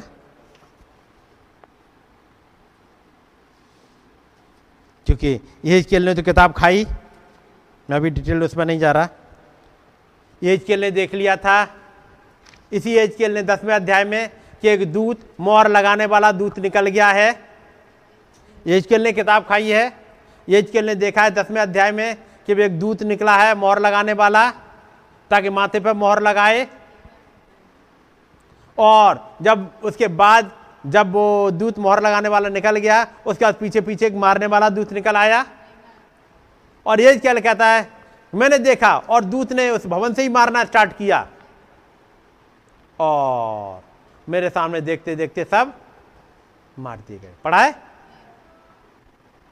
कितनों ने पढ़ा है? सबने पढ़ा होगा। यहेजकेल देख रहा है सबको मार दिया गया, और तब अकेला बचा वो। यहेजकेल कहता तब मैं चीख उठा, हे प्रभु यहोवा। ये वो दूत है, यहेजकेल वो नबी है जब देख रहा है दूत को निकलते हुए। ये नबी है जिसने छठी मोहर खुलते हुए देखी, जिसने लोगों को बर्बाद होते देखा, जिसने कंट्री कंट्री खत्म होते देखे। ये नबी से खुदावंत कह रहे हैं कि मुझे कोई मनुष्य मिला नहीं। इन्होंने मूसा की तरह दो चिन्ह रिजेक्ट कर दिए थे हमारे युग में, नबी के समय में। फिर मूसा ने एक काम किया था, खुदावंद ने कहा पहले चिन्ह की आवाज़ सुनेंगे, नहीं तो दूसरे चिन्ह की आवाज़ सुनेंगे, फर्स्ट फुल की सुनेंगे, नहीं तो सेकंड फुल सुनेंगे। और नहीं मूसा इन दोनों की ना सुने तो फिर क्या करना? मूसा से नील नदी से पानी लेना और सूखी भूमि पर डाल देना। और जैसे ही भूमि पर डालेगा फिर क्या होगा, पानी लहू बन जाएगा। उसका मतलब वो ट्रबलेशंस, वो प्लेग्स आना स्टार्ट हो जाएंगे। और यही वो समय था जब उसने पानी डाला ज़मीन पे, उसके बाद से प्लेग आना स्टार्ट हुई। चाहे वो डांस आए, चाहे वो टिड्डियाँ आएँ, चाहे अंधेरा आए, ये सब कुछ आए। फर्स्ट एंड सेकंड पुल के बाद जब पानी डाला उसके बाद विपत्तियाँ स्टार्ट हो गई। जब उन्नीस सौ चौंसठ में वो आ, पत्थर हवा में फेंक दिया, वो विपत्तियाँ आना स्टार्ट हो गई। और उसके बाद जब ये विपत्तियाँ गिरना स्टार्ट हो गई, and then from that time the land of Egypt become to be the filled with the plagues. और उसके बाद वो खून से भर गई, हर जगह खून, आग, वो टिड्डियाँ, सब कुछ पूरी दुनिया में आ गया। उसके बाद क्या क्या आया, इस मिस्र का economic troubles, political troubles, religious troubles. जैसे ही ये आई, केवल टिड्डियाँ ही नहीं आई, इकोनॉमी चली गई, चली गई थी उस समय। यही तो हमारे युग में हो गया। उन्नीस सौ तिरसठ के बाद उन्नीस सौ चौंसठ में जब हवा में पत्थर उड़ा दिया गया, भूकंप आना स्टार्ट हो गए, उसके बाद डे बाय डे कंटिन्यू आगे बढ़ते गए। ऐसे समय में एक आवाज़ है, और वो क्या है, कोई तो खड़ा हो जाए। जबकि दिखा दिया सामने विपत्ति आ रही है, नबी के सामने छठी मोहर खोल गई, अब विपत्ति आ रही है, तो फिर क्या करें, अब तो आएगी विपत्ति, अब आराम से बैठो या कुछ करना पड़ेगा। तब आपने पढ़ा होगा उस घटना को जो इब्राहिम के साथ हुई थी। जब खुदाबंद इब्राहिम के सामने आ उपस्थित हुए, तीन लोग आ रहे हैं, तीन लोग, सन ऑफ मैन की मिनिस्ट्री में मैं कहूँगा गॉड इन ह्यूमन फ्लैश। सारा के मन के भेद को बताया। यहाँ पर खुदाबंद ने कहीं भी अपना जज वाला रोल नहीं प्ले, प्ले किया था, कहीं किया एक ब्लेसिंग ब्लेसिंग ब्लेसिंग लेकर के आए। और जब पढ़ोगे, जब वो तीन दूत, वो तीनों लोग, वो तीन पुरुष वहां से चल के जब सदोम की तरफ को जाने लगे, तब ये घटना घटी।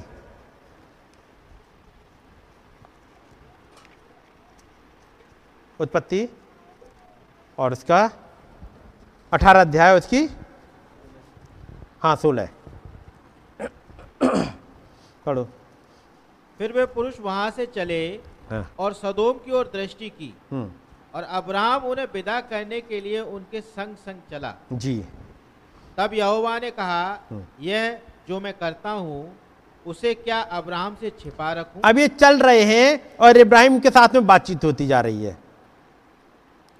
और उसके बाद चलते चलते इक्कीसवीं आयत, इसलिए मैं उतर कर देखूंगा कि उसी जैसी चिल्लाहट मेरे कान तक पहुंची है, उन्होंने ठीक वैसा ही काम किया है कि नहीं, और न किया हो तो मैं उसे जान लूंगा। तब वे पुरुष वहां से मुड़ के सदोम की ओर जाने लगे, पर अब्राहम यहोवा के आगे खड़ा रह गया। सो वे पुरुष, सो वे पुरुष कौन से, जब आप बाईस में आज पढ़ोगे, सो वे पुरुष वहां से मुड़ के सदोम की ओर जाने लगे, पर इब्राहिम यहोवा के आगे खड़ा रह गया। तो ये वो पुरुष कौन है, वे दो। अब वो सदोम की तरफ चलने लगे, ये सदोम की तरफ जा रहे हैं। अब कौन कौन बचा है वहां पर, खुदाबंद और इब्राहिम। अब एक काम होने जा रहा है, खुदाबंद ने कहा मैं उतर के देखूंगा। अब ये दो दूत चल दिए, और अभी तक तो ये एक सन ऑफ मैन था, means God in human flesh है। ये अचानक अपना रूप बदलना स्टार्ट कर रहा है।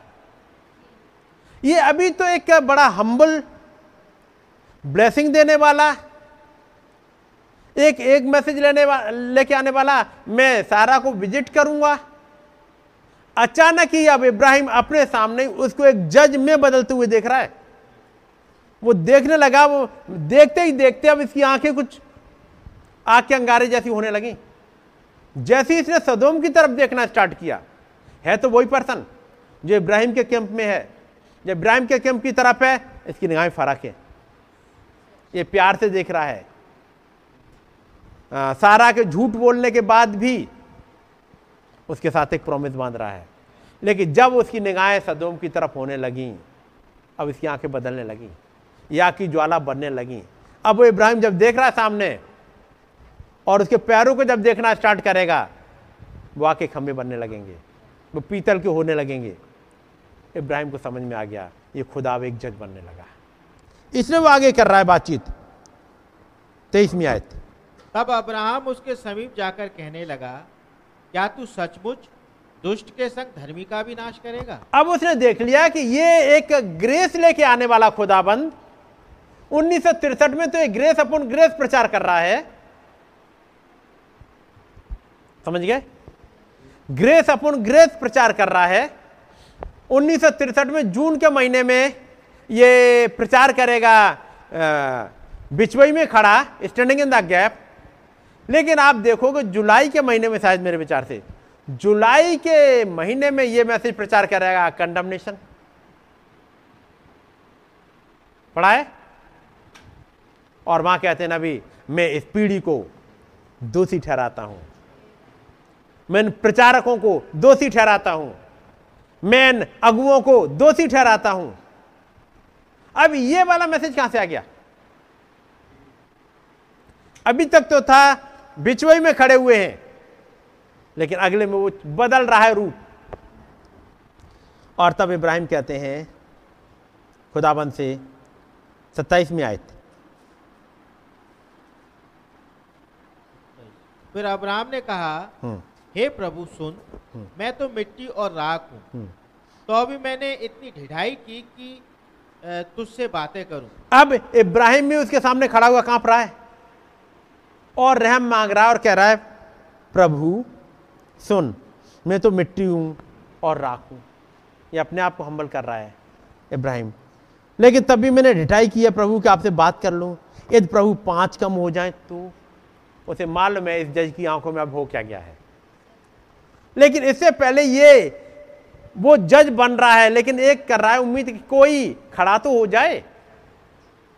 और जज के बाद भी वो कहता है, यदि पैंतालीस मिले तो भी छोड़ दूंगा, चालीस मिले तो भी छोड़ दूंगा, तीस मिले तो भी छोड़ दूंगा, बीस मिले तो भी छोड़ दूंगा।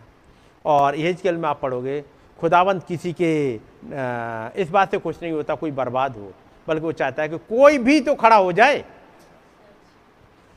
जब आप पिछले दिनों सुन रहे होंगे मैसेज को, संडे का मैसेज जब आप सुन रहे हो जो लाइव वाला दिल्ली से या जगह जगह वो प्रचार कर रहे हैं, आपने देखा ये तमाम ये अगुवे ये अचानक क्यों निकल रहे बड़ी तेजी से। देखिए ये अचानक ये ये कुछ महीने में जैसे ये कोरोना गया, कुछ दिख गया है उन्हें कि बड़ी तेजी से निकल दिए हैं क्योंकि टाइम बहुत नहीं बचा। और तब वो कह रहा है, वो भाई वहाँ गए, वो भाई वहाँ गए, वो भाई वहाँ गए, वो भाई वहाँ गए। आप लोग अपनी दुआ में याद रखिएगा और ये भाई निकले, ताकि क्योंकि टाइम नहीं बहुत बचा। बात समझ रहे? ऐसे में खुदावन ढूंढ रहा हो कि कोई आए बिचवई में खड़ा हो जाए। बिचवई में खड़ा होने का मतलब क्या है? बिचवई में खड़ा होगा कैसे?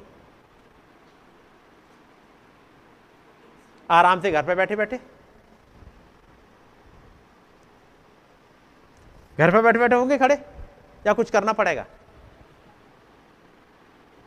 बात समझिएगा, मैं कहूँगा खासतौर से भाइयों से, उनका काम क्या है, बहनों का भी है, किस जगह पे हो आप। जब ये मैसेज आ रहा हो कि टाइम बहुत नहीं बचा, तो प्रचार रैप्चर के बाद करोगे? गवाहियाँ रैप्चर के बाद दोगे आप लोग? कब दोगे? और गवाही देके किसको देने जाओगे गवाही? पहली गवाही आपको कहां देनी है जी? अपने घर में ही। पहली गवाही आप पहले अपने घर से स्टार्ट करो। इब्राहिम स्टार्ट कर रहा है, पहले अपने भतीजे लूत को बचाए। मैं पूछूंगा, क्या आपकी जिंदगी में आज कुछ घटा? क्या आपने बच्चों को कुछ बताया? कल कुछ घटा हो आपकी जिंदगी में? मैं कहूंगा ये पेरेंट्स भी बैठे हुए हैं, उनकी जिंदगी में कुछ घटा, वो उस बात की गवाही क्या बच्चों को दी ताकि इनका फेथ थोड़ा सा उठ जाता? और यदि आप घर में गवाही नहीं दे पाते तो बाहर तो भूल जाओगे गवाही देने जाओगे। आपसे जो हमसे घर में गवाही नहीं दी जा रही और हम बाहर जाके गवाही दे, कुछ नहीं होगा। खुद को तो गवाही दे नहीं पाते, जिसके लिए कंफर्म नहीं हो पाते काम खुदाबंद ने किया है कि नहीं किया है, खुद भी नहीं कंफर्म हो पाते। मींस अपने को ही गवाही दे दो। ये अंदर वाला इसाक इस इस्माइल को ही गवाही दे दे, ये अपने वालों को ही समझा लो कि ये काम खुदाबंद ने ही किया है मेरी जिंदगी में। क्योंकि खुद ही कंफर्म नहीं है, इसलिए अपने को छोड़ो बच्चों को ही गवाही नहीं दे पाते। खुदाबंद ने कुछ किया तो होगा। अब बच्चों को तो गवाही दे नहीं पाए, बाहर जाके गवाही देंगे, कुछ नहीं कर पाओगे।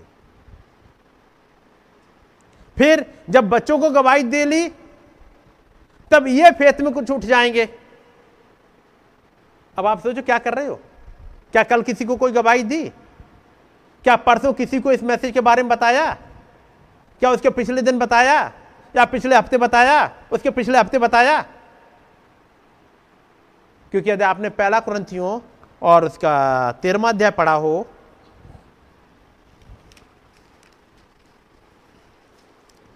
पहला कुरिन्थियों तेरह अध्याय,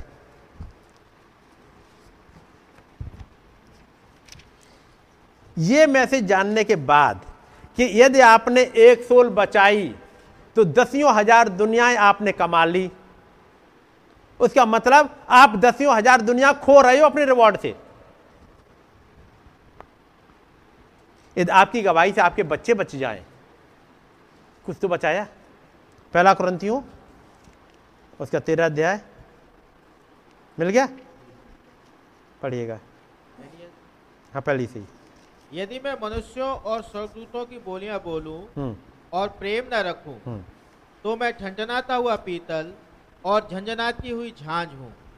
पॉलिस क्या कहना चाह रहे हैं? यदि मेरे अंदर में भेद सारे जान जाऊं और फीलिंग्स हो ही ना, मेरे अंदर फीलिंग्स है ही नहीं, सारे भेद जान ली और बैठा हूं घर पे, बैठी हूं घर पे आराम से। मैंने मनुष्य और स्वर्गदूतों की बोलियां बोलूं और प्रेम ना रखूं, तो मैं ठनठनाता हुआ पीतल और झंझनाती हुई झांझ हूं, इसके अलावा कुछ और नहीं। आपकी यहां पर चर्च में केवल हैलेलुया आमीन, ये केवल झंझनाती हुई झांझ, ठनठनाती पीतल रह जाएगी, तो कुछ नहीं करे, क्योंकि वो प्रेम है ही नहीं, फीलिंग्स है ही नहीं। दूसरी आयत। और यदि मैं भविष्यवाणी कर सकूं और सब भेदों और सब प्रकार के ज्ञान को समझ सकूं जी, समझूं, मैं भविष्यवाणी भी कर लूं और सारे भेद, भाई ब्रैनम ने जितने प्रचार किए वो सारे भेद सुन लिए, भाई आशीष की सारी मीटिंग मैंने अटेंड कर ली, सारी अटेंड कर ली, मैं मीटिंग ना छोड़ती हूँ, कोई भी नहीं छोड़ता हूँ, मैं सारी मीटिंग अटेंड करता हूँ, करती हूँ, और उसके बाद चुप होके बैठ जाती हूं बैठ जाता हूं। पॉलिस पूछ रहा है फिर फीलिंग कहां है? यदि मैं भविष्यवाणी कर सकूं और सब भेदों सब प्रकार के ज्ञान को समझूं और मुझे यहां तक विश्वास हो, फेथ का मालूम है लेवल कहां जाए, कि मैं पहाड़ों को हटा सकूं। जोशुआ ने क्या दिया? सूरज रुक जा, मैं रोक दूं, मैं थर्ड पोल ऑपरेट कर लूं, इतना फेथ बढ़ जाए। तब आगे क्या कहते हैं? परंतु प्रेम ना रखूं तो मैं कुछ भी नहीं। लेकिन प्रेम ना रखूं, मेरे अंदर फीलिंग खत्म हो जाए तो कुछ भी नहीं। याद रखिए, फीलिंग खत्म ना हो जाए। फीलिंग खत्म क्यों हो रही थी? लोग सुन नहीं रहे, बच्चे सुन नहीं रहे, इसलिए बच्चों के लिए फीलिंग खत्म हो जाती। हम नहीं कर रहे इनसे बात, ना सुनो, नहीं सुनो तो ठीक है, जाओ बाहर में, भाड़ में तो बेचारे जा ही रहे हैं। छठी मोहर में खुदावंद तो दिखाई रहे हैं कि भाड़ में जा रहे हैं। प्रकाश उत्पत्ति अठारह में तो खुदावंद दिखाई रहे हैं कि सदोम और अमोरा में लोग भाड़ में जा रहे हैं, दिखा रहे हैं। लेकिन इब्राहिम नहीं कह रहा कि लूत भाड़ में जा। इब्राहिम के पास फीलिंग्स हैं, वो खड़ा हुआ है। इसलिए खुदावंद ने कहा ये सारे विश्वासियों का पिता ठहरेगा, ऐसे ही नहीं कह दिया।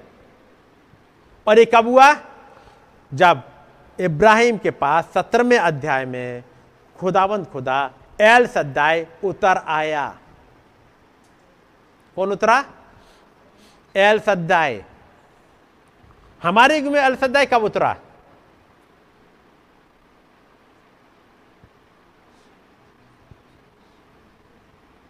ये जवाब आए नहीं क्योंकि कन्फर्म ही नहीं है। उन, कुछ जवाब आए उन्नीस सौ तिरसठ क्योंकि उन्नीस सौ तिरसठ की घटना है जो प्रकाश बाग एक में है, जब वो आ, वो पटका बांधे हुए है, एक फीमेल वाली फॉर्म में एल सद्दाई। अब एल सद्दाई को उतरने के बाद इब्राहिम का एटीट्यूड देखो वो कैसा है। अठारहवें अध्याय में वो तो बिचवाई का काम कर रहा है, कर रहा है कि नहीं कर रहा है? इसलिए उसे कहा जा तू बहुतों का पिता होगा। तो हमारे आप, आपके लिए क्या क्या वो मैसेज होगा खुदाबंद का?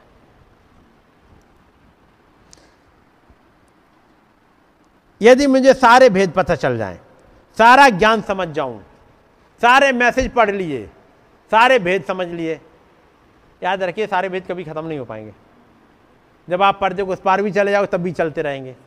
तो फिर जो भेद सुन लिए उनका करें क्या?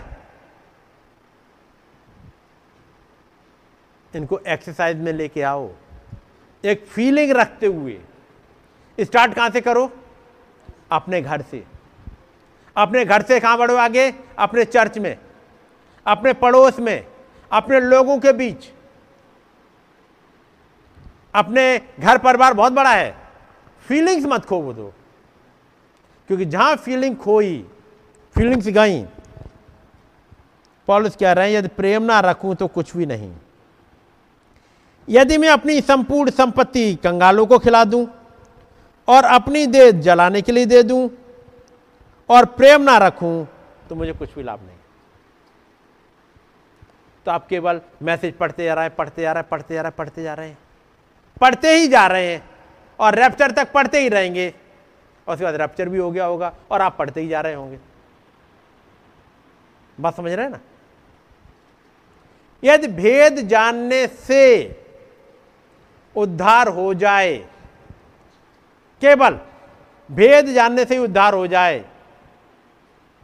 तो ईसाया चौदह और यहेजकेल अट्ठाईस, ये दो चैप्टर आपने पढ़े होंगे, पढ़े हैं? वहां लिखा हुआ है तू डैनियल से अधिक बुद्धिमान तो है।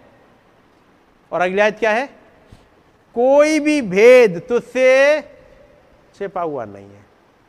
उसको तो सारे भेद पता लग गए, तो तो रैप्चर हो ही जाएगा फिर उसका। तो बात केवल भेद, सारे भेद जानने की नहीं है, एक फीलिंग रखने की है। और जरूरी है अपनी जिंदगी को झांको, कहीं कोई फीलिंग तो नहीं मैंने खो बैठा हूं, बैठी हूं। ये फीलिंग जरूरी है ताकि, और जब फीलिंग होगी तो आप बढ़ोगे। जब आप पढ़ोगे, जो अभी हमने पढ़ा था खुदा, जो हमने यहां से स्टार्ट किया था, गिनती में थे, गिनती में जरा आइएगा, जो हमने पढ़ा था उसे पढ़ के ख़त्म करेंगे। आ, कौन सा पढ़ा था हमने? सोलह, सोलह से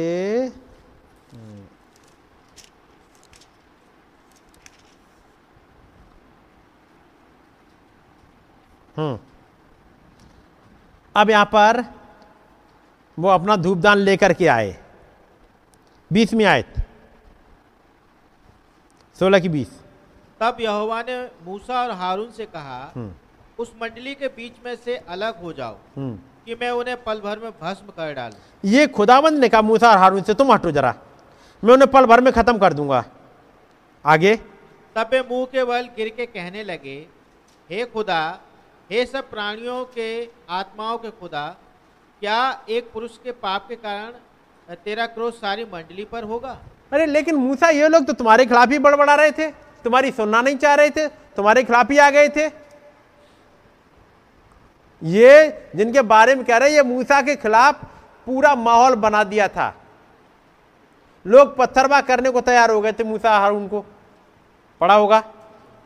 और जब खुदाबंद आया, खुदाबंद का अच्छा तुम हटो जरा, थोड़ी देर के लिए मैं जरा निबटता हूं उनसे। तो क्या कर रही है, ठीक है खुदाबंद, आपने हमारी प्रार्थना सुन ली, अब मैं किनारे होता हूं, अब मैं तमाशा देखूंगा।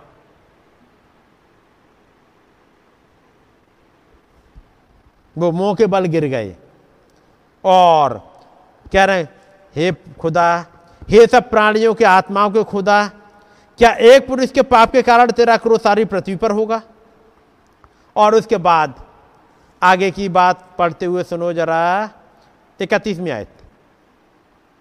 वो ये सब बातें कह ही चुका था कि भूमि उन लोगों के पांव के नीचे फट गई और पृथ्वी ने अपना मुंह खोल दिया और उनका और उनके घर द्वार का सामान और कोरह के सब मनुष्य मनुष्यों और उस, उनकी सारी संपत्ति को भी निगल लिया, और बे और उसका परिवार सारा घराना घरवार जीवित ही अधोलोक में जा पड़े। ये यहाँ पर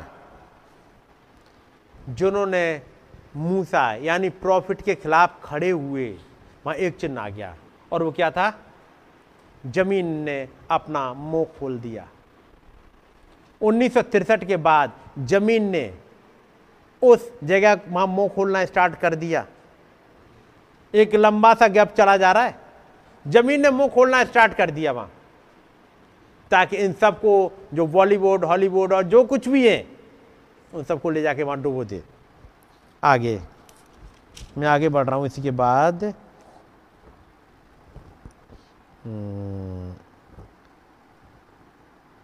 चवालीस आयत।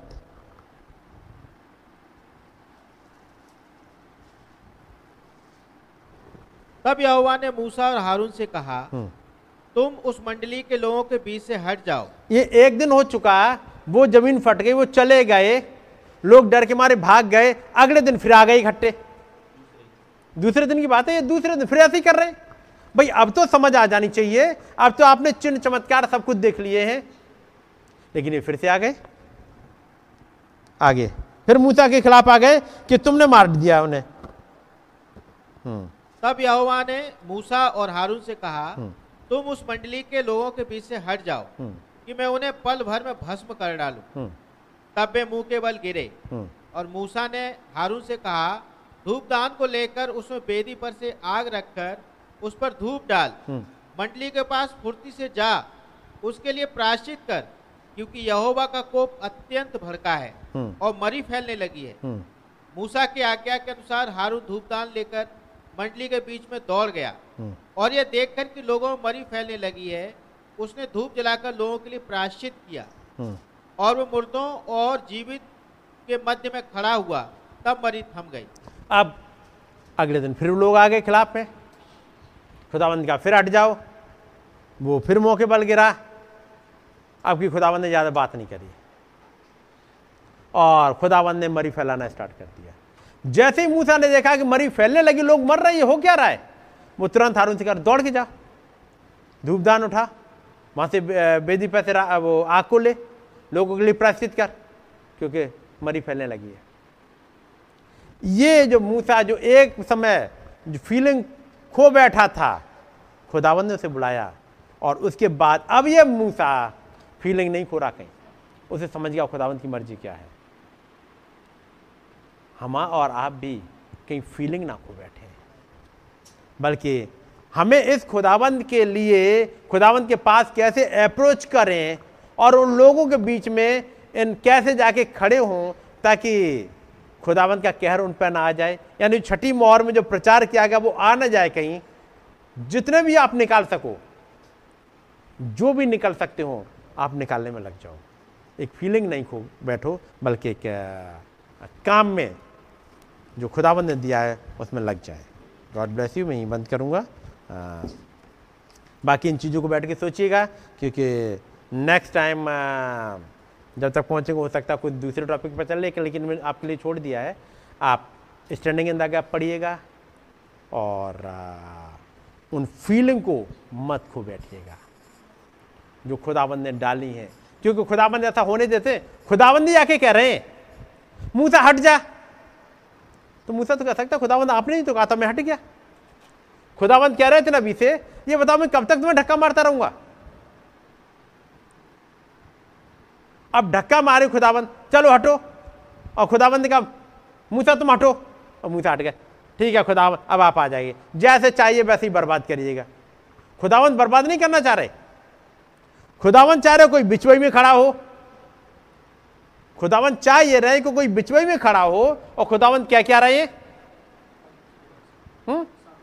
सामने सट मूसा इनको मैं सबको खत्म करूंगा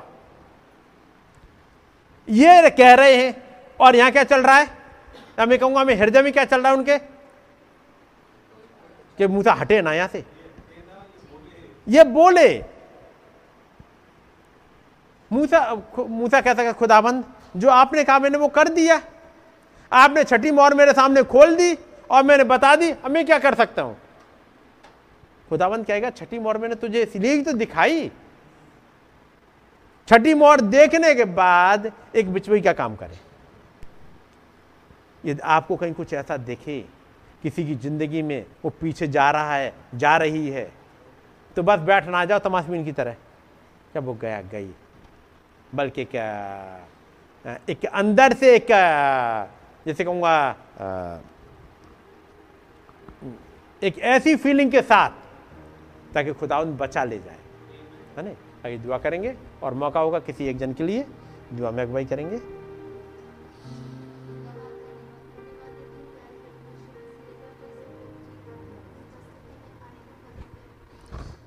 मैं आपका बहुत धन्यवाद देती हूँ खुदा, ये आप हैं प्रभु यीशु मसीह जो हम थैंक यू लॉर्ड प्रभु यीशु मसीह आप हमसे बात करते रहते हैं प्रभु, कि हम बस अपने ही विचारों में और अपने ही कामों में ना लगे रहें, अपने ही अपने लिए ही ना सोचें, पर प्रभु यीशु मसीह आपने हमारे लिए सोचा प्रभु, कि अपने स्वर्ग के सिंहासन को हमारे लिए छोड़ा प्रभु, हमारे लिए प्रभु यीशु मसीह पाए खुदा, हम नाश ना हो वरन अनंत जीवन पाए प्रभु।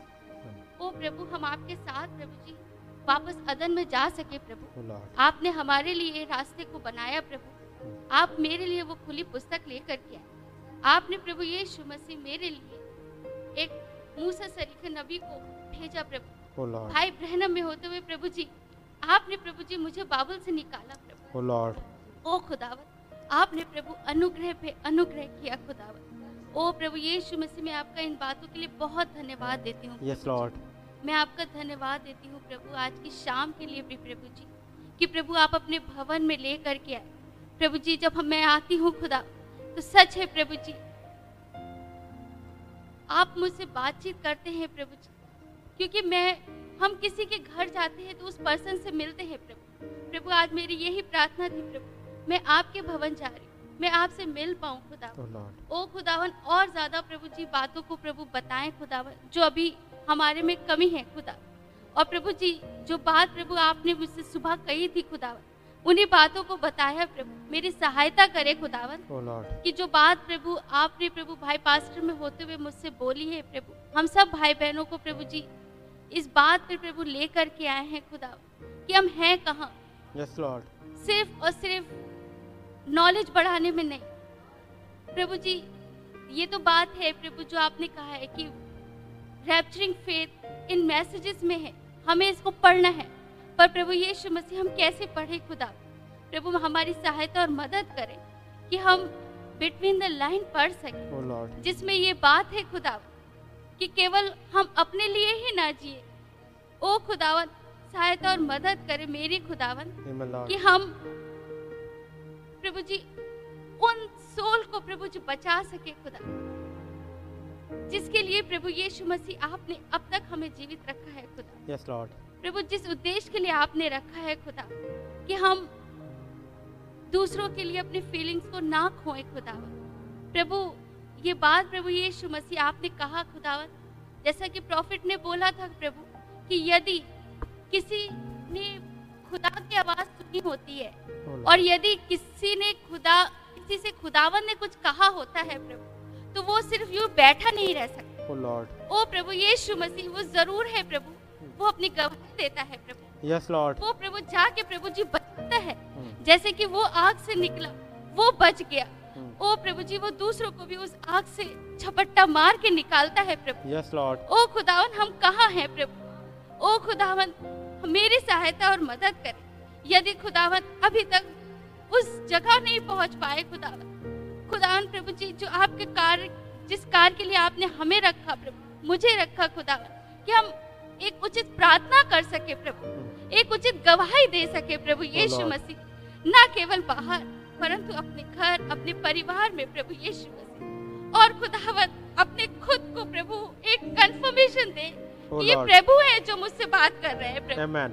मेरी सहायता और मदद करे खुदावन कि प्रभु यीशु मसीह हम आपके आत्मा के चलाए चल सके प्रभु यीशु मसीह। ओ खुदावन, ओ प्रभु जी उस जगह पहुंच सके प्रभु जी जो आपने प्रभु यीशु मसीह जिसके लिए कहा है खुदा, क्योंकि ये बात सच है। जैसा कि भाई पास्टर भाई ने बोला खुदा, हम कब गवाही देंगे, हम कब जिएंगे खुदावन इन वचनों को प्रभु। प्रभु मेरी सहायता और मदद करे कि हम जी सके खुदावन, क्योंकि एक जीवन है प्रभु यीशु मसीह जो बढ़ के बोलता है प्रभु। प्रभु यीशु मसीह हमारे शब्दों से ज्यादा हमारा जीवन है प्रभु। ओ खुदावन मेरी सहायता और मदद करे कि जहाँ कहीं भी मेरे जीवन में गलतियाँ हैं प्रभु, गड़बड़ी है खुदावन, आप उसको दूर करें, ताकि खुदावन हम उस रैप्चर में प्रभु जा सके खुदावन जो आपने हमारे लिए रखा है प्रभु, अपने थियोफेनी को पहन सके प्रभु। ओ खुदावन जिसके लिए आपने मेरे लिए बहुत सारे यत्न किए खुदावन, कुछ भी तो नहीं छोड़ा प्रभु। अब तो प्रभु यीशु मसीह आप एक भी संगति ऐसी नहीं होती खुदावन जिससे कि हम वंचित रह सके खुदावन। आपने हर चीज प्रोवाइड करी है खुदावन, यहाँ तक कि घर पे भी बैठ के खुदावन हम आपकी आवाज को सुन पाते हैं। वो खुदावन पर हम जी नहीं पा रहे हैं प्रभु, जैसा जीना चाहिए प्रभु यीशु मसीह। प्रभु जी सहायता और मदद करे, क्योंकि ये अब युद्ध बहुत ही ज्यादा, संग्राम बहुत ही भारी है खुदावन। वो खुदावन हमारी सहायता और मदद करे कि अब हम अपनी समझ का सहारा ना ले खुदा, हम संपूर्ण मन से आप पे भरोसा रखें। यस लॉर्ड, और खुदावन आपके उस प्रभु यीशु मसीह उस अलौकिक को देखने पाए खुदा। ओ प्रभु जी जबकि आपने प्रभु जी सारा यत्न किया प्रभु, तो हमारी भी सहायता और मदद करें कि हम उस जगह उठ सके प्रभु जिसके लिए आप पुलपिट से प्रभु जी हमसे बोल रहे हैं खुदा, कि हमारे बैठे रहने से कुछ नहीं, एक जीना है प्रभु। ओ लॉर्ड, उस गवाही को देना है प्रभु यीशु मसीह। प्रभु जी सहायता और मदद करे कि हमारे सारे विचार हमसे दूर हो खुदा, हम कुछ भी बनाने का प्रयत्न ना करें प्रभु। प्रभु यीशु मसीह पर एक सोता उमड़ सके हृदय की गहराई से प्रभु यीशु मसीह। ओ खुदावन यहाँ बैठे हर एक भाई की और हर एक बहन के, के लिए प्रार्थना है प्रभु कि आप पर्सनली खुदावन हर एक के जीवन को विजिट करें प्रभु, क्योंकि जब आप करते हैं तो अब्राहम प्रभु जी बैठा नहीं रहा, वो तो प्रभु जी अपने भतीजे लूत के लिए प्रभु, महान खुदावन जब आप जजमेंट का रूप, आपने जज का रूप ले ली, तब भी वो प्रभु जी आपके चरणों में गिर के प्रभु उसके लिए विनती yes, कर, क्योंकि उसकी मुलाकात प्रभु आपसे हो गई। खुदावन हम यूं ही हवा में प्रभु यीशु मसीह हाथ पर मारना नहीं, पर एक पर्सनल विजिटेशन बहुत ज्यादा जरूरत है प्रभु। यस लॉर्ड, खुदावन जिसके आगे कुछ भी नहीं टिक सकता प्रभु। प्रभु यीशु मसीह हमारा अविश्वास भी तब हमें रोक नहीं पाएगा खुदा। प्रभु यीशु मसीह हमारे पैरों में बल आएगा खुदा। ओ प्रभु यीशु मसीह हमें वो सामर्थ ये बहुत जरूरत है प्रभु यीशु मसीह, अपनी सामर्थ को इस कलीसिया पे उंडेले प्रभु यीशु। यस लॉर्ड, हम में से हर एक जन अपनी बेदारी को पा सके खुदा जो आप उंडेल रहे हैं खुदा। यस लॉर्ड, प्रभु यीशु मसीह हमें उसकी जरूरत है प्रभु यीशु लॉर्ड। आप हमें से हर एक के साथ हो। पास्टर भाई को बहुत आशीष दे जिनमें से होके आपने बातचीत की, हमारी कमी घटी को प्रभु आप भी माफ करें खुदा। और आगे प्रभु जी जब हम अपने जीवन को जीते हैं प्रभु यीशु मसीह, तो आपको जीने जी सके प्रभु जी, ऐसा फसल दे प्रभु यीशु मसीह। ओ खुदावन, जो बातें आपने करी हैं प्रभु, होने पाए कि हमारी सोल में बस सके खुदा। yes, Lord. प्रभु जी हम यहाँ से जाते हैं प्रभु तो इसी अनॉइंटिंग में बने रहना चाहते हैं प्रभु। yes, Lord. प्रभु हम आपसे दूर नहीं होना चाहते और डे बाय डे प्रभु आपकी गहराई में खोना चाहते, क्योंकि आपने बहुत ज्यादा हमसे प्यार किया है खुदा। प्लीज लॉर्ड हमारी सहायता और मदद करें, हमें से हर एक को आप ही थाम लें इस डगर पे खुदा। ओ प्रभु यीशु मसीह, सारी बातों का कंट्रोल आप ही अपने हाथों में ले लें। इस छोटी सी प्रार्थना, विनती और धन्यवाद की भेंट को अपने उद्धारकर्ता प्रभु यीशु मसीह के नाम में मांगो, आमीन। आए हमारे पिता, आप जो आसमान में हैं, आपका नाम पाक माना जाए, आपकी बादशाही आए, आपकी मर्जी जैसे आसमान में पूरी होती है ज़मीन पर भी हो। हमारी रोज़ की रोटी आज हमें बख्श दें, जिस प्रकार से हम अपने कसूर वालों को माफ़ करते हैं हमारे कसूरों को माफ़ करें, हमें आजमाइश में ना पड़ने दें बल्कि बुराई से बचाएं, क्योंकि बादशाहत, कुदरत और जलाल हमेशा आपका ही हो।